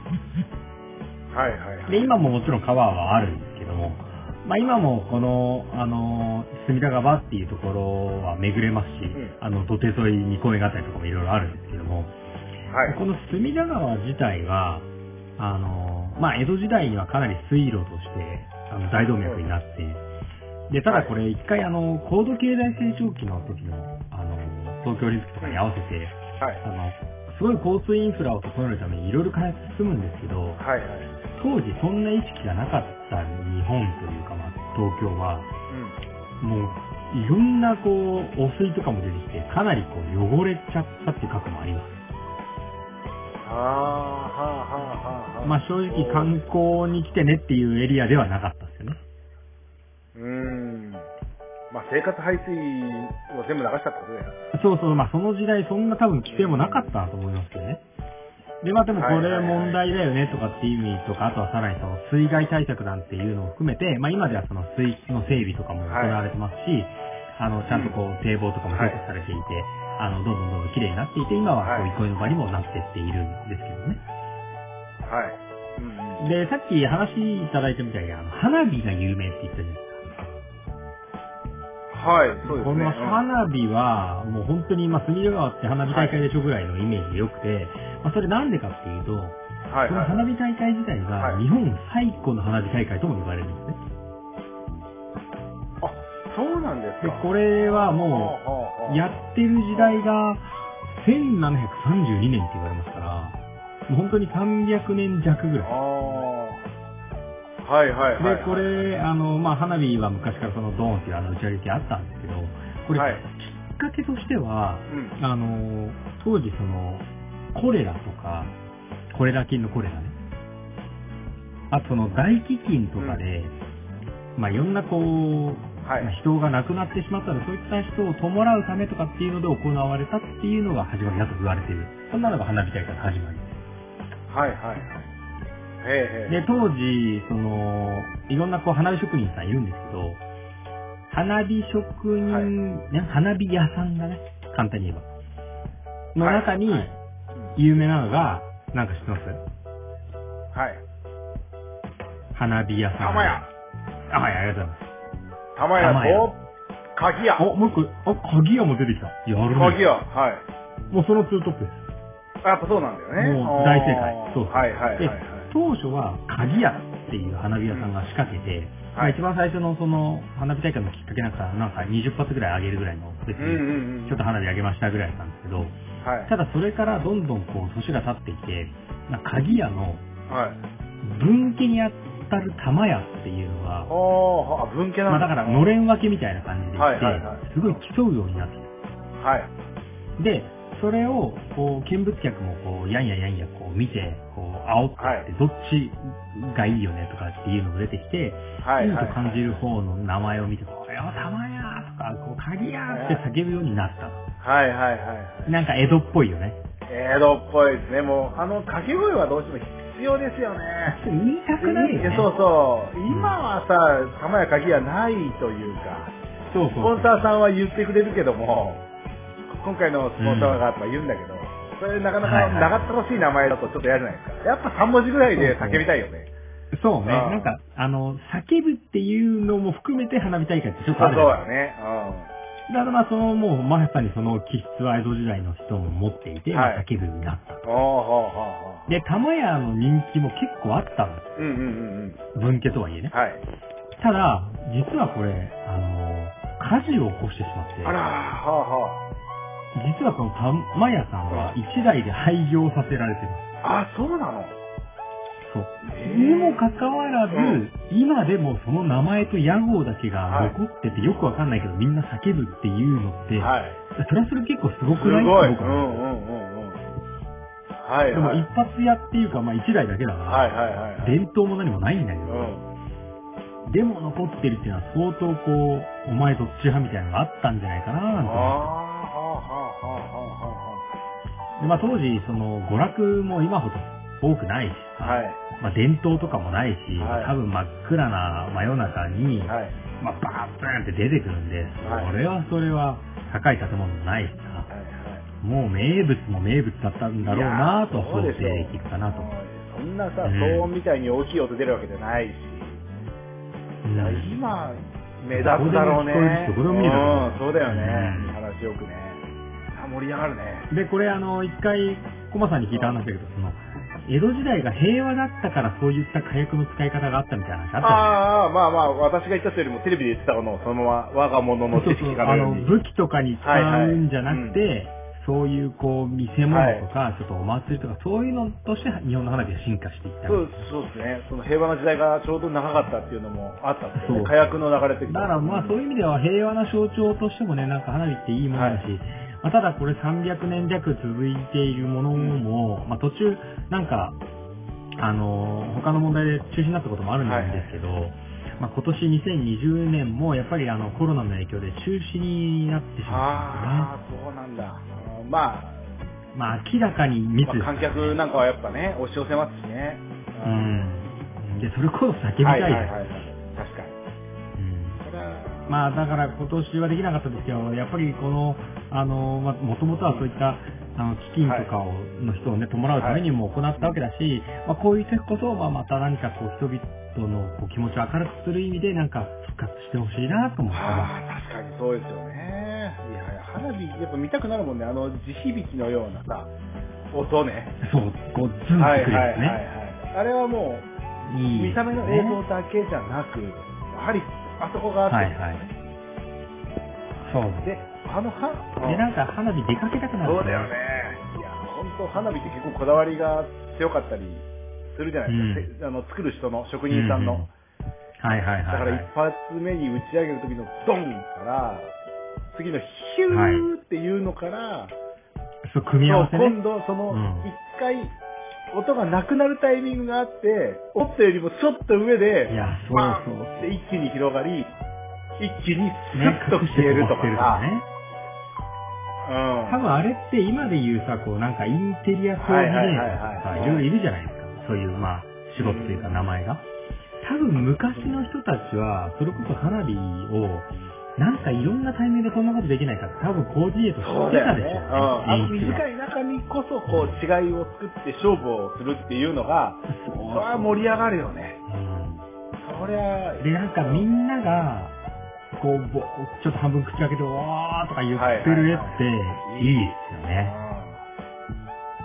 あーまあそんなものの、まあ、あの花火が始まりってあるじゃないですけど、花火大会っていうのはやっぱりこの隅田川を訪れる上では、まあ、そうですね外せない、まあ、はい名物にはなってますうんね。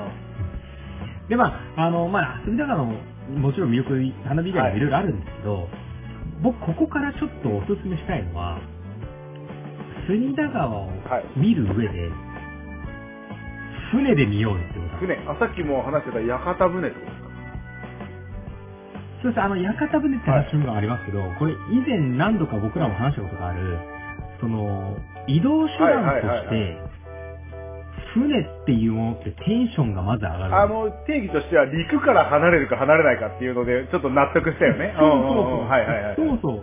あの、国境を越えるために何かするのと一緒で、いや別に東京だからね、もう、ほんと雲の巣状に電車も地下鉄も走ってますけど、だけど、あの、ええこれ、例えば、水上あーバスっていうと、はあのーどこから初でどこまで行けるとかっていうのは毎日あはあはあはい運はい行はいしてる、はい。なので隅田川を観光する上でも、あのもちろんご自身でどっかにポンと訪れて、あここ隅田川だねって見る見方もいいですけど、川に沿っていくならこれ車でもなくてやっぱり川そのものから見るべきああ、それはだ思いますね。確かに。うんななんで今回はこの隅田川ももちろん観光なんですけど観光の仕方として、水上バスに乗ってくれっていうのもほー、水上バス。うんうんうんちなみに東京で水上バスに乗ったことはああ。ないですかいそや、最高うっなんすですよ。まあ普段見えない景色が見えるんでね。知ったところから知ったところに行くんだけどさ。いや、それはそれは、なんか、別に、あのーまあ、水上バスのいくつか路線あるんですけど、まあ、例えば、この隅田川で言えば、あのーまあ、例えば浅草はい発はいはいだはいはい。浅草発でいくつかこう、ポイントを寄ってって、最後はお台場とかに行ったりするんですけど、で、その、屋形船っていう楽しみ方で言えば、まあ中で寝たりしてとはいはいはいは、かいなんか飲んでとか、で、まあどっかから出てどっかから戻ってくるとかね、そういうやり方ありますけど、もうこの水上バスは移動手段として使うのはもちろんありですけど、これはもう観光なんで、あの、中にもちゃんとこう観光を楽しませる要素がたくさん詰まっているっていう話です。これからしたいい。やー、いや東京では乗ったことないけども、横浜あたりで、うん。あの辺はね、俺は、あえいいてねバスとかじゃなく、あの、船を使っては行きいた。いっていうのはあるよね。だから船、あえて使ってましたもん。あの港あたりをぐるぐる回るのはやっぱ船がいいですよね。うん。それは思いました。あとは、オーストラリアに行ったとこかな。あの、ブリスベンっていうところにいたんだけど、あの時は、あのブリスベンリバーっていう川が流れてて、そこの川は各停留所があったんで、あの、バスのチケット、電車のチケット、あと、まあ、何キャット、シティキャットってかな。まあまあ、その船のチケット、全部一緒なんですよ。うんだから、あ、今日電車乗りが乗るのめんどくせえからとか、今日は気分よく船で行こうかなっていうと、まあ、便はあんまり良くないけども、うん時間さえ合わせていけば、船で通学するとか、語学学校行ってたっていうのもありましたんで、やっぱね、そう船はね、いや、言うかどうか知らないですけど、水上バスの通勤とかはもう、なんか気分いいと思うよね。いや、いいと思う。いいと思う。うんしかもさ、まあ、結果今だからだけどさ、うなんか満員電車より密は避けられそうだよね。あ確かに。はいはいはいはい。間違いなく換気いいだうんろううんうんうん。そう、だからその、知った街でも、まあ、あの、駒さんぐらいね、世界を股にかけてると、ね、横浜だ、オーストラリアだってありますけど、別に、あ東京なんか何度も行ってるよっていう人も、ぜひね、この、あの、水上バスを使って、移動するっていう観いや光ー感まあ、どのくらいあの東京都の中に水路がいくつぐらいあるかわかんないけども、これ地下鉄とかはいはいは JR いはいとか、まあうんなん何なんだか鉄道、なんだか鉄道でいろいろもう入り組んでるじゃないですか。うんうんうん。わけわかんないもうわけわかんないですからね。庶民も分かってないですから。鉄道っていうのをあえて外して、水道っていうのかなわかんないけど、鉄道じゃなくて、あれを交通網をみ、水路を整備しても面白いかなと思いますね。いやー、あれいいと思います。まあ、定期券があるのかどうかちょっとわかんないですけど、で、まあ、さらにこの水上バスで言えば、あのー例えばこの水上バスも、あのーいろんな、まあ、僕は今、はい今はいはい回隅田川を紹介しましたけど、うんもちろん横浜とかにもあるし、まあ、例えば隅田川で言えば、あの、東京湾クルーズってうんうんいうんう、ちゃんと東京クルーズっていう、もう会社がいろいろ運営してるんはいはいですはいねはい。まあ、なんとか鉄道ぐらいの扱いでいいと思うんですけど、でただもう観光力、あのたくさん出してますから、まずね、もう、もう、船からして違う。船が違う。ほうほうほうほう。もう、あの、ポンポン船じゃないですからね。まあ、ポンポン船もポンポン船で魅力ありますけども。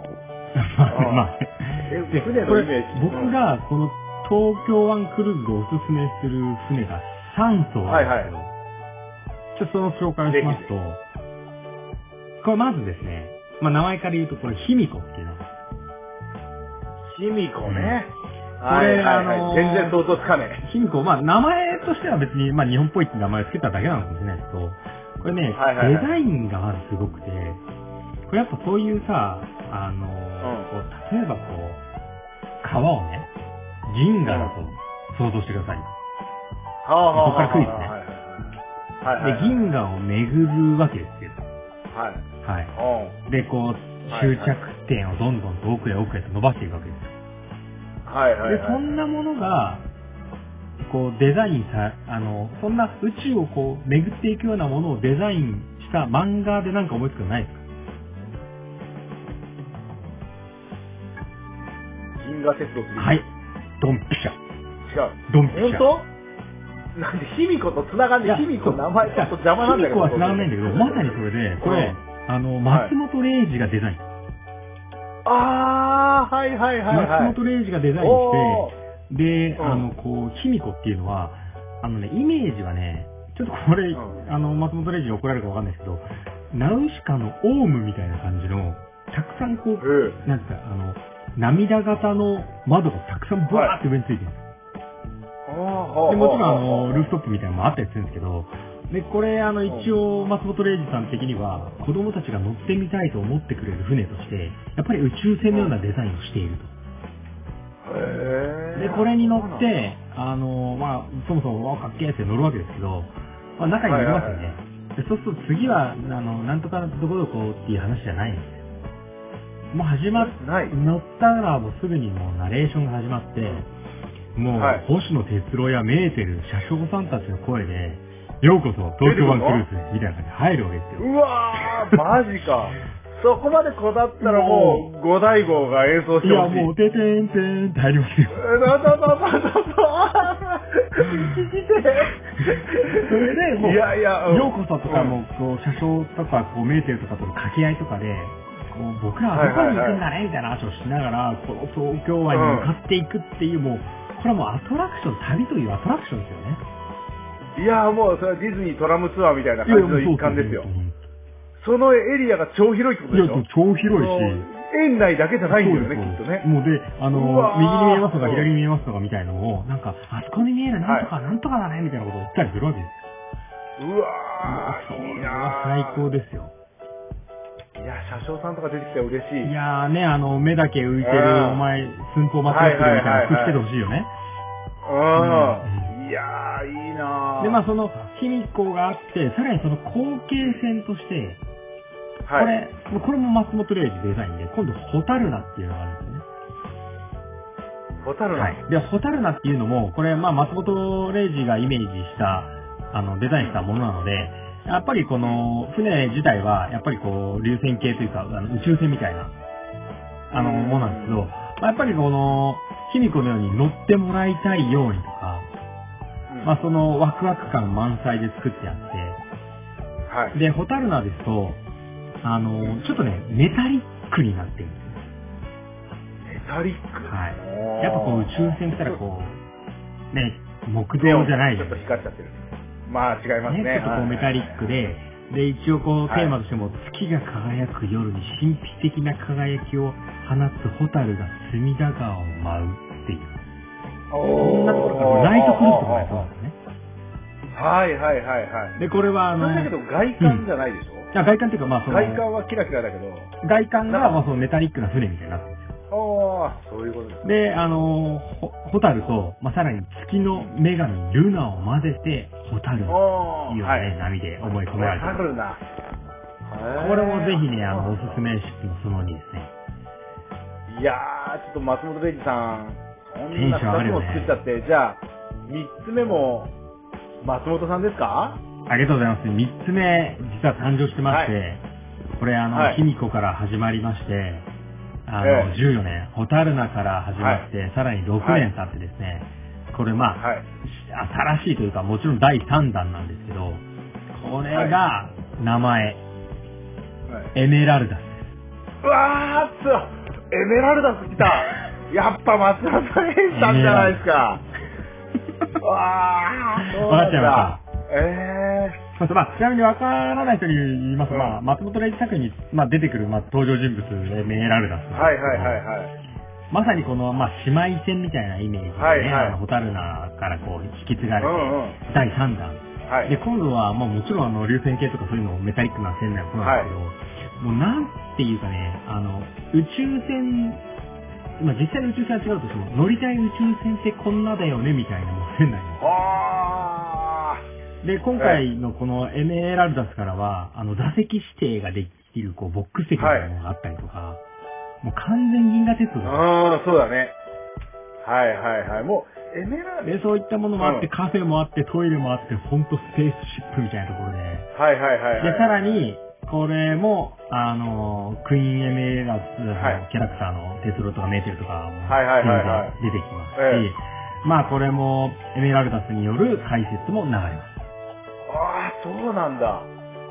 いやー、え、ちなみに、ハーロック出てこないのハーロックは、まだ。ああ、まあ、じゃあ、まだ満を持してかな満を持してかなああ、そうあか。るですね。はいはいはいもうファはンたちはね、いろんな妄想広がってると思うんですよね。い。いや、広がる広がるう。ん。いやー、マジかよ。なのでぜひね、あの、どのシップに乗るとかって、まあ調べるとね、どの時間帯これですとか教えてくれたりもしますし、はいはいはいはぜいひ。これは狙ってね、乗っていただきたいなというのが、まず、乗る船そのものが観光ですというところですね。いやー、いいなー、それ。あ、出たエメラルダス。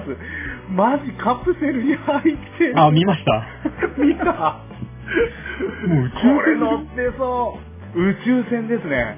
うん。なんか乗りたい宇宙船ってこれこれみたいな。いや、ほんとそう。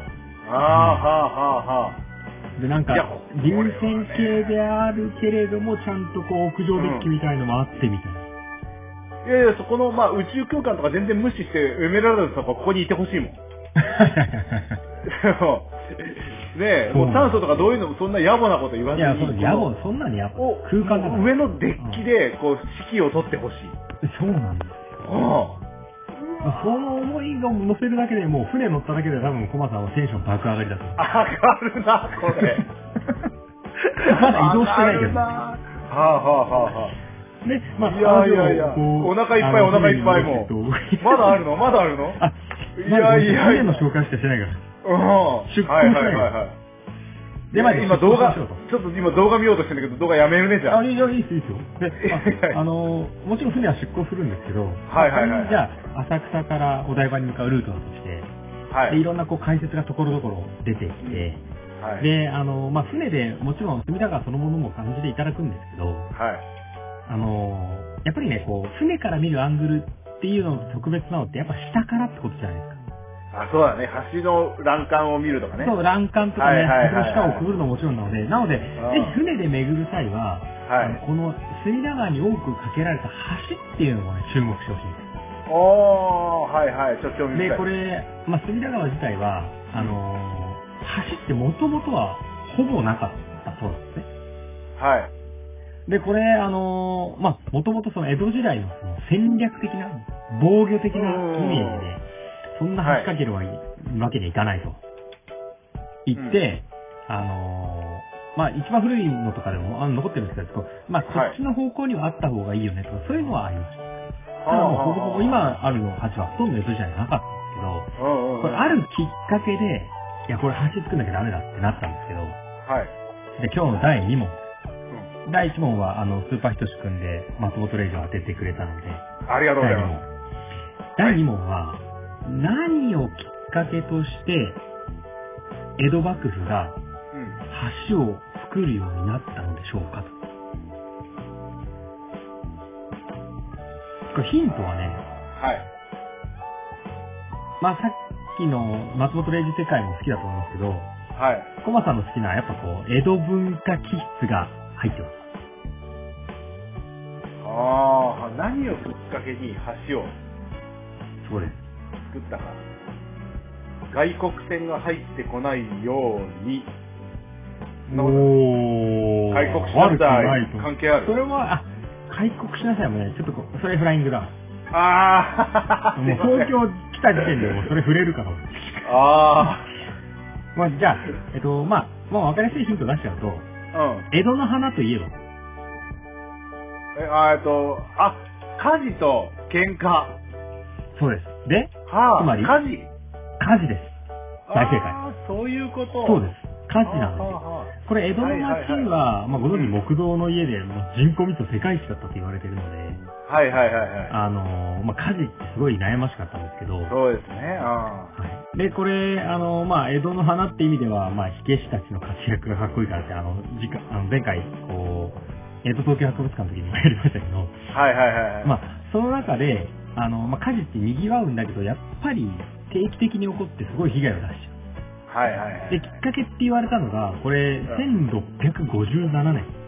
はこれ、あの、明暦の大火って言われる大火災があるんですけど、あ、うんうんうんうんこれ死者は3万人とも10万人とも言われている、そんな大火災があったんですそんな、いっていうか、そんだけ江戸にやっぱ人住んでんだね。いや、人住んでたし、もう逃げたいけど、手前から人は押し寄せてくるし、みたいな状態で、もうバンバン海に、あの川に飛び込んでたみたいな話もありますね。はあはあはあはあ。で、これはちょっと、これで作んなきゃやばいだろうっていうぐらいの大火災。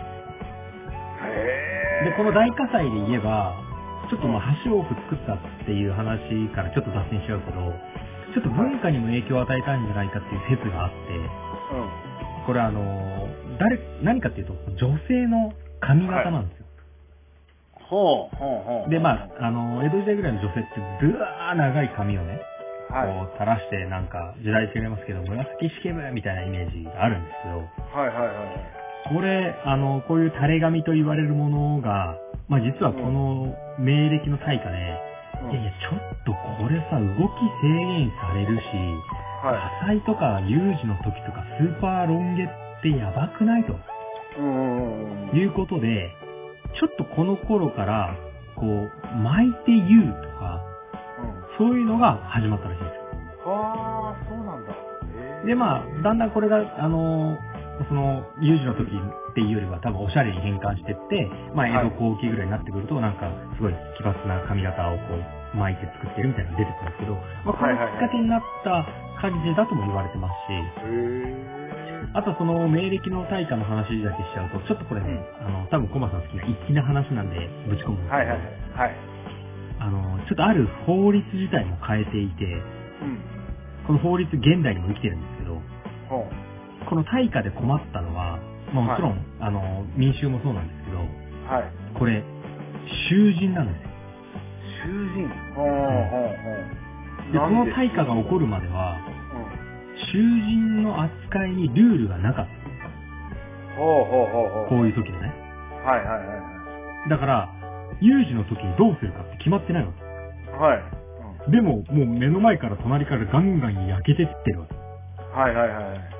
で、いやでも、ルールないし、勝手にそんなことしたら、俺がなんか怒られるし、はい私を待ってらんないし、みたいな状態う。んうんうんうん。で、こはのい、この、こう、変な理屈に、こう、がんじがらめになってる中で、これ、小伝馬町っていうところに、まあ、牢獄があっけど、はいまあ、そこのまあ監修さんみたいなね、まあ、うん奉行が、あのはいこれ石出義深さんっていうんですけどうん。これもう音がめ覚悟ではい。全員牢屋から出そうっていう決断をしたそうですほー。ただ GPS ついてとかまないからさあ大事だもんね。うん。はい、はい。どういうこう判断をしたかっていうとこれすごいですよあの緊急だから出してやるけど絶対戻ってこいっていう、口約そうえでー、あで、うんただもう、本当に、あの、マジ逃げんなよと。で、もし火事収まったら戻ってこいよ。じゃないと、本当にお前はいはいはらい地の果てまで追うし、お前ら家族も放っとかないから、マジ頼むぞと言って、まあ、脅しなのか、信じてなのあ。か、はいで、はいはいはい。釈放するんあー。です。で、まあこれ死刑囚まで逃がしたらしいっていううね。ん。死刑なんか理屈で言えば、いや死刑囚だから別にって思うんですけど、 まあでも、この人はもう、そんな判断を待ってられないと言って、まあ、こはのいマジリスペクトな粋な奴がですね、罪人たちを放って、これどうなったと思いますいやー、まあ、もう正直、終身刑みたいな死刑囚なんかはもう戻ってこないでしょ。あ、まあ、うん、だし、普通に考えればね戻ってこないね、どうなんだって思うけど、これ、まあ、結論残っている記録なんかですと、火事が収まった後、囚人たちは約束通り眼首揃えて戻ってきたらしいで眼首揃えてす。は全員ってことい。で、むしろ救われたと。はー。でで、囚人たちですけど、いや、マジ約束を守ってくれてありがとうと。で、もう俺からしたら、もう俺から上に頼んで、少しでも罪減らしてもらうように言うからって言って、もうそこになんか、こう、囚人と看守のこう、絆も生まれて、で、この、はいはいはいあの、エピソードと、まあ、この行為自体が、まあ、その、官僚にも認められて、あの、まあ、資材とかの罪とかのものも含めて、ちょっと、刑が軽くなったなんていうエピソードも残ってますし、はーで、この事件とかをきっかけにやっても、やっぱこういう非常事態の時って決めとかなきゃダメだよねっていう法案がどんどん定まっていて、これ今でもちゃんと引き継がれているっていう話ですいやね。いや、それは重要っすよ。いや、マジね。罪人とはいはいはいえはい人命だぞみたいな。そうだね。うんまあ、話がちょっと広がっちゃいましたけど、そのぐらいはうんうんでかい火事があって橋が増えてきました。うんで、橋が増えてきたので、あの、もちろん人の行き来も賑わってきて、で、あの、それから、あの、材料も運ばれるようになってどんどん交通網とかも良くなってきて、まあ、活気も出てきたんですね。はいはいはい。で、これ、あの、まあ、船に乗ってぜひ橋見てもらいたいって言ったんですけど、橋だけで相当あるんですよ。うんうん。なので、ちょっとね、いくつか選びたいの。はいはいはい。で、調べてたら、もうこの呼び名自体がかっこよくて、この5つにしようと思ったんですけど、はい。今回5個紹介します。うん。で、まあ、そのうち、まあ、正直1個は、船の今回の線、あの路線では見れないんですけど、隅田川にかかる、まあ、おすすめの橋。これ、江戸の隅田川五橋と言われる。あ、なんもうじゃあ、あのレオさんが選んだというよりも、もはいうこれはもう、抑えなきゃいけない5個の話。もうああ、はいはいはいはい。隅田川五橋というなんか武将っぽいと思ってる。そうだね。で、まあ、これで、まあ、バーッと紹介していくと、これまずね、あの、うん両国橋。うん。両国橋。あー両国見は、たことなあいけのど、相撲とかの両国なんですけど、はいはいはいはい。うんまあ、これは、あのーまさにこう、昔の千葉県と、うんまあ、あの、武蔵の国といわれる東京をつなぐ、両方の国にかかる橋だから両国なんて言われたんですけど、ああ、そういうことなのこ、れ実はですね、さっきあの、花火大会の話したじゃないですか。はい。あの、花火大会で見物客多すぎて橋落ちて多数の死者出ているっていうマジで話。何やってんねんっていう。いやいやいやいやまあ、木造の橋ってことでしょ、だって。 てか、落ちちゃって流されてる花火大会って何なんて思って。いやー、密はダメだね。まあ密だね。そうですうね。ん。足の上で密はダメだよ。逃げ道ないし。で、まうあ、そんなエピソードもある、まあ、両国橋って一つね。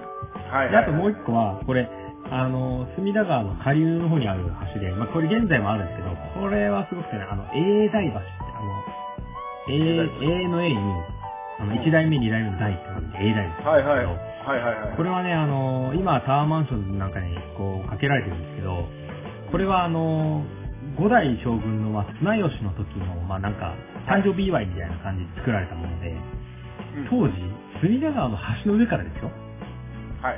富士山、筑波山、箱根とかね、全部見えたらしいです。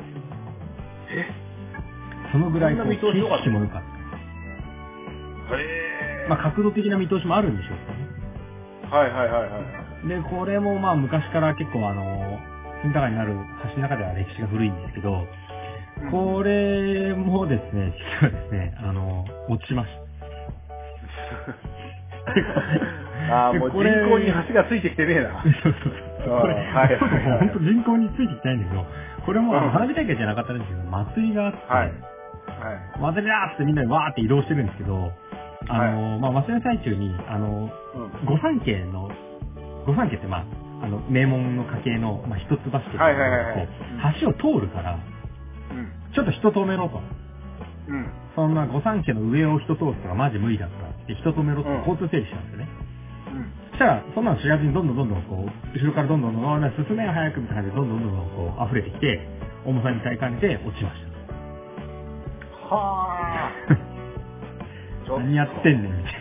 御三家翌日何やってんねんってやつそうあーで、これ、あのーまあ、当時官僚をしていた人で、あの、太田さんっていう人が、この人あの、あの、教歌って言って、あの、狂った歌って書いて、まあ、ちょっとこう、はい社会風刺とかを皮肉ってこう、うん歌を歌うう。んうんまあ、はいはいはいなんかね、今で言うとこう、社会問題をラップに乗せるみたいな感じだと思うんですけど、はいはいはいはい。この人が歌った歌で、うんあの、ちょっとブラックジョークが残ってるんですけど、うん永大とかけたる橋は落ちにけり。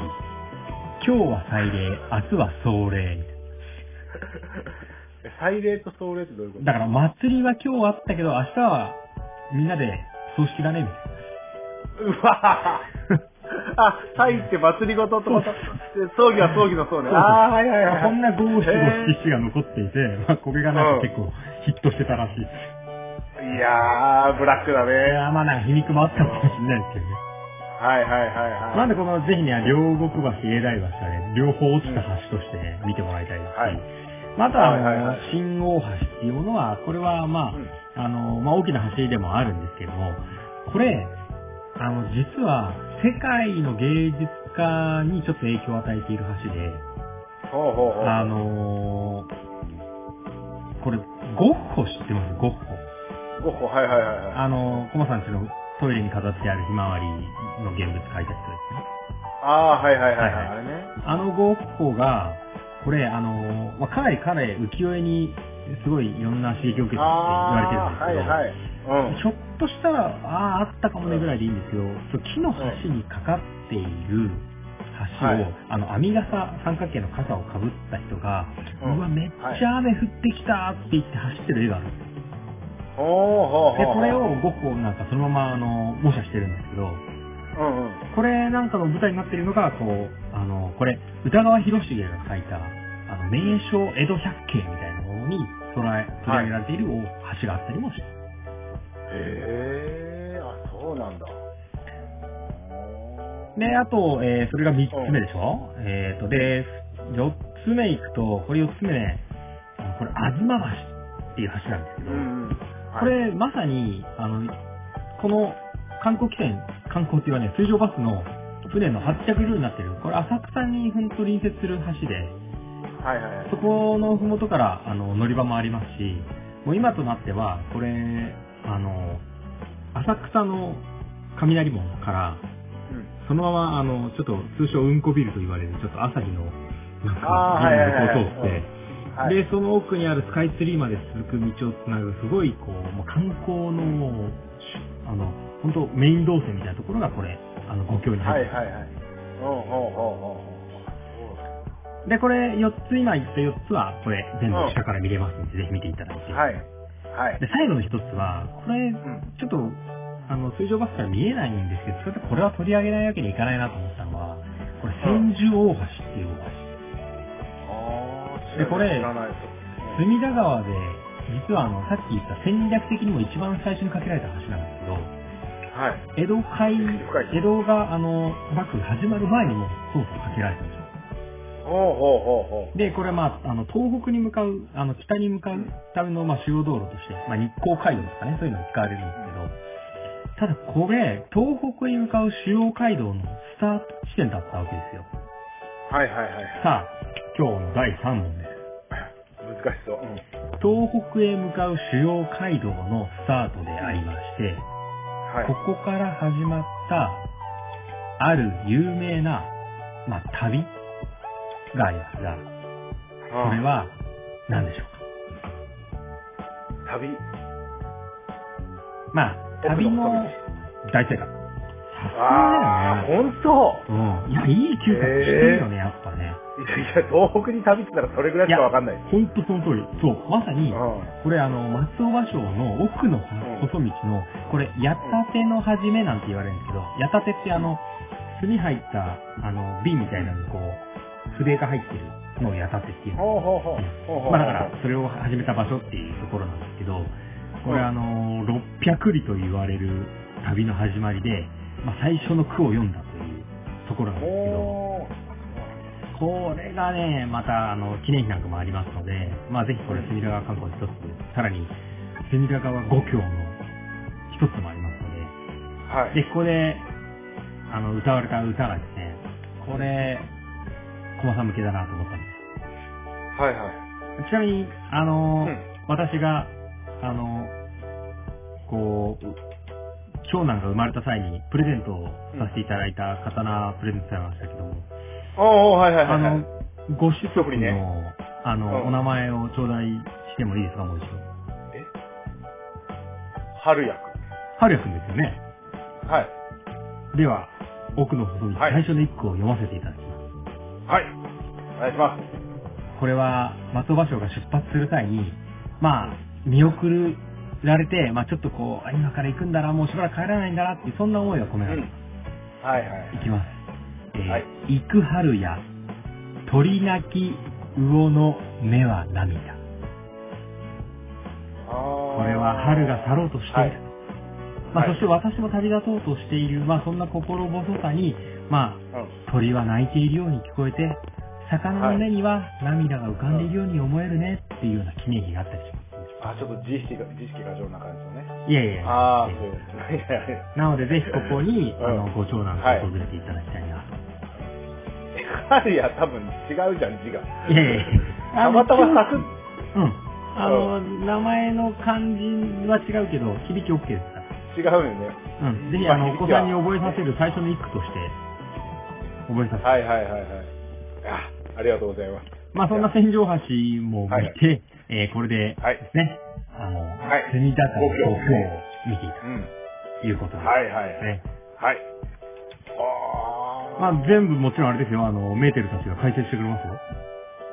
ー。いやまあまあ、5強のうち4強は見えるってことでしょ、そうれそうでそう、見える見える。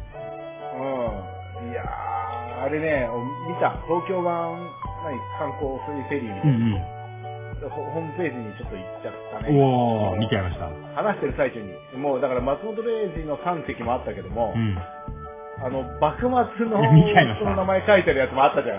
あーあれもあれそうです気ねになったんですね。そうなんですよ。あーまあ実は今回紹介しなかったですけど、まあ、この松本零士デザインの船の他にもですね、まさに今あの紹介してくれたみたいに、まああの、まあレトロなというかね、あの、まあはいはいはい昔はいのこう観光船みたいなもので、こうれ本当にあの、幕末の名前がついた、まあ、はい。まあ、ここであえて紹介すると3つの船があるんですけど、これ話しちゃって大丈夫ですか、あー、ぜひぜひ。これまあ、あの、それぞれどう違うんだみたいなものはちょっと割愛しますけど、さらにはいあの、この松本零士以外にも、こう龍馬ですね。これはもう説明不要の坂本龍馬はいはい。がありますし、ねあと海舟。これも大丈夫ですね。勝海う舟ですん、ね。はいはいはい。はい、この勝海舟っていうのは、あの、まあ、龍馬の師匠でもありますしね。まあ、あそうですの、ね幕府側の人間でもありますよね。もう一つ分かりましたこれ。え、あの、ペリーでしょあ、ペリーっていう名前じゃないね。ペリーいなかった。うん、これね、あのフェー。リーではなくて、これあの、銅管って言うんですけど、どうか。はいはいはい。これ銅管っていうのは、これあのどうかしてるぜの。あいや、それは違うな。それ人の名前じゃないな、まあ。うんはいはいはい。これ銅管は、太田銅管っていう人から来ていて、はいまあ、あのーまあ、ちょっと江戸城築城に携わったりとかね、そういう人も、まあ、かなりこう優秀な、まあ、官僚みたいな。うん。まあ、こういった3年のはいはいはい名前を模した名前、あの、船もありますので、まあ、もちろん松本零士以外にもね、いろんな船があるので、それも楽しんでもらえます。あーあ、ちょっと待って、道館すごいね。ど道館の内装豪華だね。 本当ですかえ、びっくりした。え、これ何龍馬とか海舟よりも、すげえ、あどうか縄張りの椅子みたいなな新しいのかなそういうわけじゃないんだろうけど、なんか、あの、レトロな、こう、明治を匂わすような雰囲気ありますよね。ああ、まあまあまあ確かにそういうのはあるけども。はあ。そういう楽しみもあいるやなんんでかす一か番、あの、なんて言うんだろう。皇室のうん。いい意味のレトロ感っていうか。あの、馬車的なシートですよね。ああ、そうそうそうそう、はいはいはいはいそういうイメージの船内が、あーいやそうなんでもちろん、あれですよ、あの、駒さんぐらいの、あの、財閥になれば、あの、リムジンボートをチャーターしていただいて、 あの、パリチャーターチャーターとして、はいはいはいはい。あの、いろいろ愚民どもの生活を見てもらえますので、グミンとか言っ ちゃう。あ何のそういうを言っ楽てしみんものできますよ。いや、俺、この徳川の船いいじゃないあ、これなんて呼ぶそのうそこうれ。んどうかんじゃじゃ安いに、た、た、家のあ客の、他。の船の名前ね。そうそうそうそう。はいはいはいはい。これね、あの、あそ調れべると、あの、あこんれ、たくまるっていうのかな。なんだろうね、読み方ごめんなさい、分かってないですけど、安いに宅丸と書いて、これ実はそうそうあの、昔あった軍用船の名前らしいです。徳川三代の時に出来上がっていた、別名天下丸なんて言われてますね。江戸湾防衛の要塞として作られたという説もある。はあはあはあ。そんなのもまあ実際ありますよね。まあ、たいやだー、ここれれははちょっと毎日どれが出てるとかはちょっとわかんないですけどね。ただ、あの、船も選んで、あの、ぜひ乗っていただくと、まあ、あの、松本零士ファンに、として、まあ、宇宙に思いを馳せていただいてもいいですし、江戸時代に思いを馳せはいてはいはいはい、まあ、うわ、この橋花火で落ちたんだって思って見てもらってもいいですし。いやー、そうね。で、まあ、これ、あの、うん面白そうだね。隅田川五橋ももちろんですし、最後これ隅田川にはかかってるわけではないんですけど、あの、レインボーブリッジもくぐりますから。ああ、そうなんですね。ね、レインボーブリまあ、ッジ定番のをところで。下から見て、はいはいはいまあ、あの、グミどもの生活を見て、なん で、なんで俺もうどんどん印象悪くしようとしてるのでこう勘弁しねてもらっていいですかワイングラス一生を懸命あげようとしてらるの、自 分。はいはいはい。ねで、最後、あの、レインボーブリッジにね、あの、を越えたあたりから、到着お台場って言いますけど、うもちろんこれ、あの、お台場ですから、どういうエリアかわかりますよね、これ。ん。お台場。はい。お台場でしょはい。お台場なんだろまう、あ、もちろんフジテレビとかっていうのもありなんですけど、はいはい。これ僕がね、感じてほしいのはね、はいまあ、台場ってまさに名前からしてどうですかダイバーシあティ。わかんない。それも繋げます。け ど、あ大バッわかんななんいでできたかって言ったら、まわあ、か埋んめない立ててできた、これ鳥で要塞なんですよ。そうなので、レインボーブリッジとかを上から通る時でも見れますし、これあの、まさにこの水上観光でも見えるんですけど、あそこに大砲を備えて、これ一番最初になんで橋が増えたかみたいな話あったじゃないですか。はいはいはいそのはい。時に出たみたいに、外国船、まさにうん。開国しなさいが来た時に、はい。来年来るからマジ開国しなさいって言ってたんですよ、あいつ。ああ、ああ、ああ。で、1年後来るって言ってるけど、マジやばくねって言ってる時に、急遽作ったのが、あの、お台場というところで、まあ、砲台を置くところなんでえー、そうなのす。なので、砲台を置くためにできた、まあ、本当にうん、城塞みたいなものがポーっとこう浮かんでいるのがいくつかあって、そはいれはいがはい。まさにお台場砲台の台を取ったみたいな感じです。そうそう、あの、だかはら、台、土台の台にバーですね。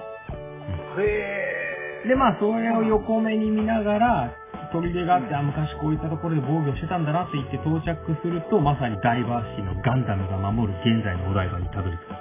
はあ、まだガンダムあるんだ、あそこ。あ、あります、あります。なんか、ニューバージョンになったか忘れたけど。へえ、あ、そうなんだ。まあ、でしたね。まあ、本当に、あのー江戸時代エピソードでもいいうし、うん。まああの、松本零士からこう宇宙に思いを馳せてもいいし、まあもちろん星間ファンとしては、あの、ペリーにね、思いをこう寄せてもいいし、あのね、かなり見方広がるこの水上バス観光。電車で行ったら本当に何もないですけど、水上バスで行くっていうので、このうん隅田川楽しみ方広がるんじゃないかなと思いますね。はいはい。あの、広いっていうのがいいですよね。だからそう人に、ですねまあ、周りに人がいすぎないっていすぎいうないところがいいと思います。ね、視界が広ける開けるし、そうですね。遠くまで見回せるって言ったら都内だとなかなかそうないじゃないそう。開放感もあ近るくしに大きなもの立ってる。そうだね。風も受けるしさ。はいはいだかはらい。ぜひね、あの、移動手段って考えてもいいし、まあ、本当にアトラクション、観光として、まあ、ちょっとね、はいなんか浅草あたりとか、こうわっと行った時とかに、いや、どうせなら、電車じゃなくてこれ乗ろうよって言って、水上バス乗っていただいて、ちょっと、ただいまでも行っていただいて、まあ、その後ね、あの、ショッピングするでも何でもいいので、まあ、また引き続き観光していただく一つの、こう、はいエッセンスとしてね、あの、はい道中を楽しむっていう、まあ、そんな観光で、まあ、うんそんなスタイルが東京のど真ん中にあるよということを、はい紹介させていただけたらと思いました。素晴らしい。また、ちょっとぜひ、東京行った時には、もうぜひ、道、道のりも楽しむっていう観光そうをいうことでしす。たいと思います。そう、道のりもはい楽二倍楽ししめみまとすいねうことでね。楽しんでください。はいはい。じゃあ、今回は終わりでございます。どうもありがとうございます。はい。ありがとうございました。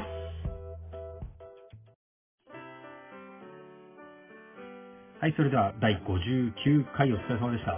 お疲れ様でした。ありがとうございます。いやー、だいぶ二人して話しちゃいましたけど、長くなったけど大丈夫ですそかうですね。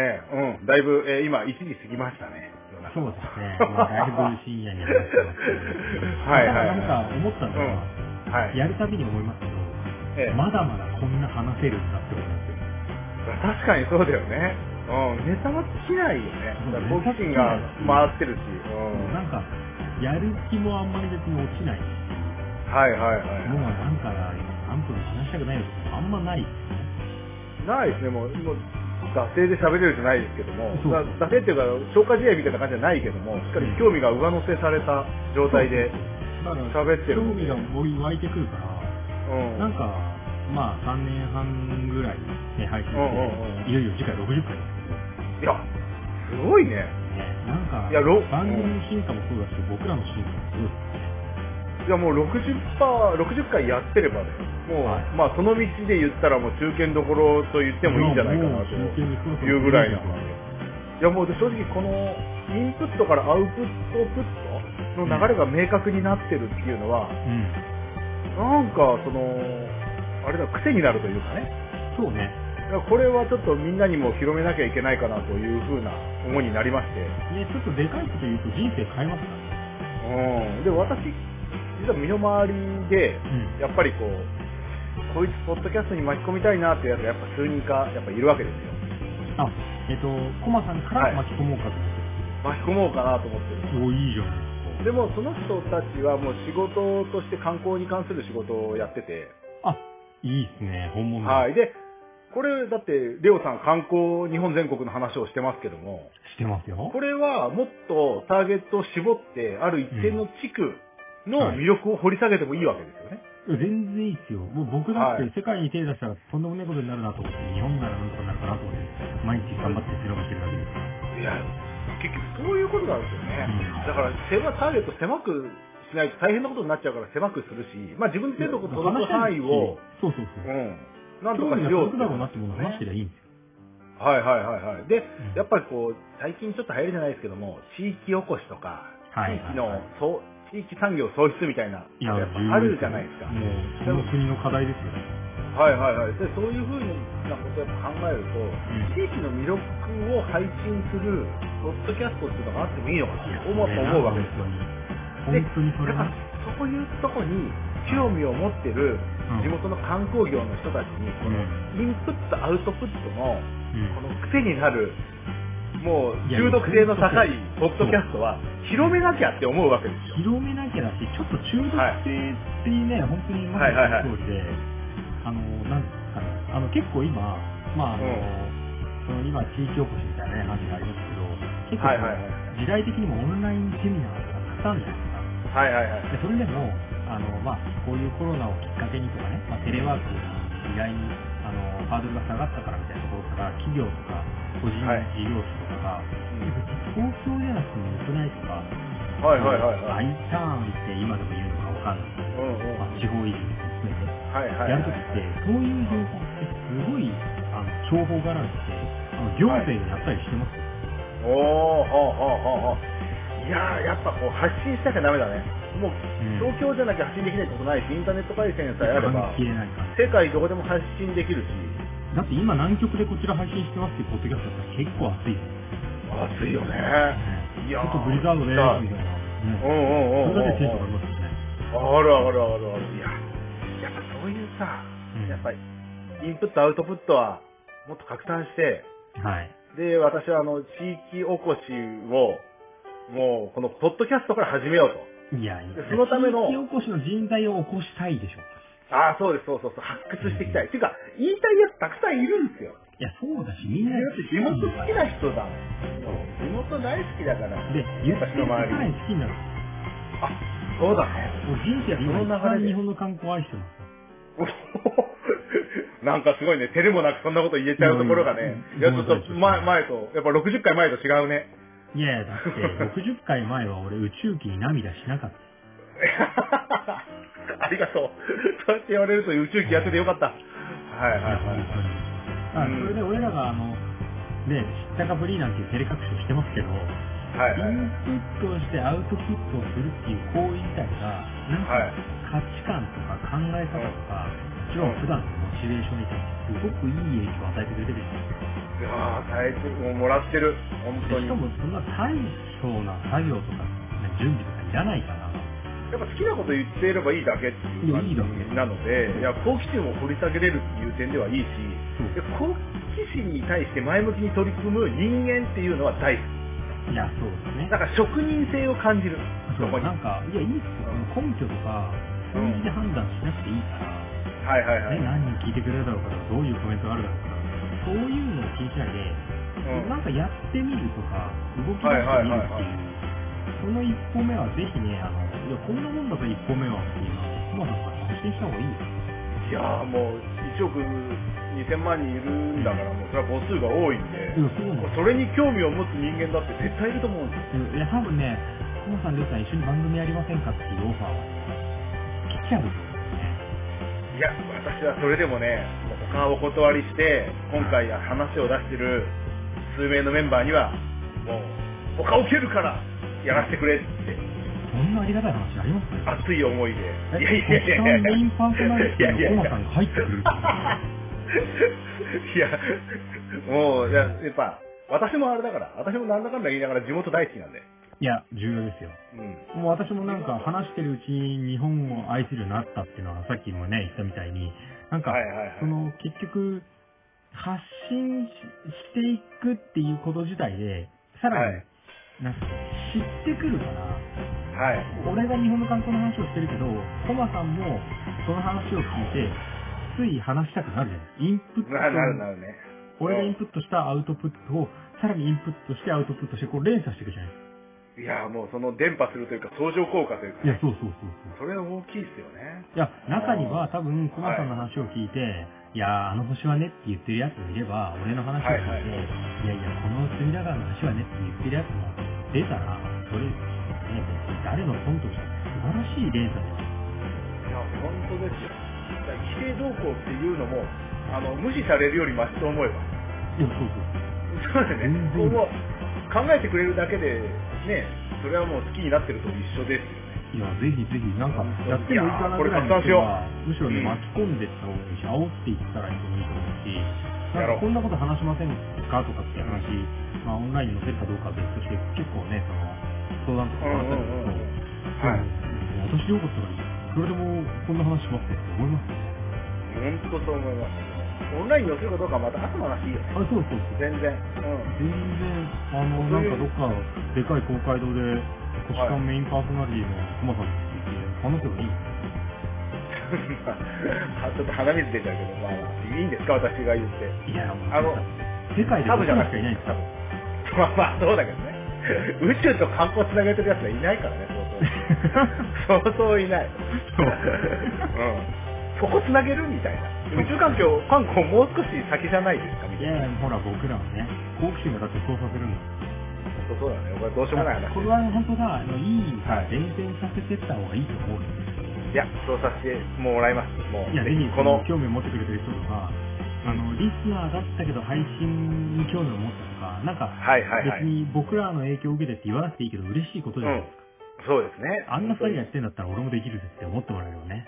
はいはいはいはいもうそれで十分ですし、えあの、なんか、まあ、大したアドバイスもないですけど、え。うんあの、始めようと思いますみたいな、あの、意見とか相談とか、はい。ね、そんなものをお寄せいただいたとしても、ステッカーとしては OK。全然 OK です。 OK ですよね。全然もうそれもあのインプットアウトプットの中毒性のやつらにハマっちゃったやつらはみんな仲間ですからそうです、そうです。そうそうそうそうそうです。だから、どうしあとしてのーもう保守官グループとしてね、はいあのーぜひぜひいろんなジャンルの話をすればいいと思うし、まあ、観光ならいやー興観味光深いでもっとね、狭い世界の話をすればいいし、はいはいはい全然、あの、ご当地ラジオなんかいくらでもありますからいやーご当地ラジオいいよねご当地ラジオいいですよそれ配信したいいや、多分俺将来狙ってんのは、あの、こう、ほら、飛行機でもさ、あの、飛行機内だけで聞けるラジオあるじゃん。はいはいはいはいはあれで多分俺らそろそろオファー来んじゃな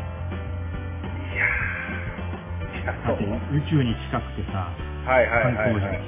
うんうんうんもうやばいよ。いやそれも期待しつつはいこうもうコースをどんどん練っていこうかなと思いますそうですね。ぜひ、あはいの、はいはいうーんこうやら、うーんはいこうこうやら、 あね、あの、そうい う方々ほも、ぼほぼ言ってんじゃねえかいろんなちょっとこう、ね、あの、大それたことをはいはいええええご提案いただければと思いますのそで、うですねはいぜひぜひ、あの、刺激を広げていきたいと思います。ちょっと、はいあの、共有先をご連絡あしおたいと思います願いしますはい。えっと、番組では皆様のリクエスト、メール、メッセージ、さらにポッドキャストやりたいとか、ポッドキャストの相談がありますとか、一緒にコラボしましょうみたいな、あの、何でもメッセージを募集しておりますので、えーはいメールの宛先をお伝えします。えー小文字で、k-o-m-a-l-e-o 数字の15、アットマーク gmail.com。えーローマ字をしますと、コマ0を15、アットマーク gmail.com です。また、Facebook や Twitter アカウント持ってますので、ハッシュタグ、星と観光などで検索していただいて、えーいいね、フォロー、つぶやきリクエスト、ダイレクトメッセージたくさんいただければと思います。メッセージ、リクエストをいただいた方には番組特製のステッカーもご用意しておりますので、ぜひ、グループで、えーメッセージいただければと思います。よろしくお願いします。はい、よろしくお願いします。なので、あのー第60回に踏み込みますけど、次回は。はい。はい。行きましょうあ、とりあえず僕らの中にこう、くすぐる好奇心はまだまだ尽きないなというこことのでもうね。、好きないどころか伝播させようとしてるっていうのがそうでね、すね。今後の展開としてなは。んでこ うなんか、いい伝染病みたいな感じで広げられたら本望でございますのでいいねそれまで、ぜひ第59回楽しんでいただいて、はいえー次回の第60回までにね、はいえー引き続き他の配信も含めて、えー星と観光を楽しんでいただければということで、はい今回は終わりにしたいと思います。い今日もありがとうございまあしりたが。とうございました。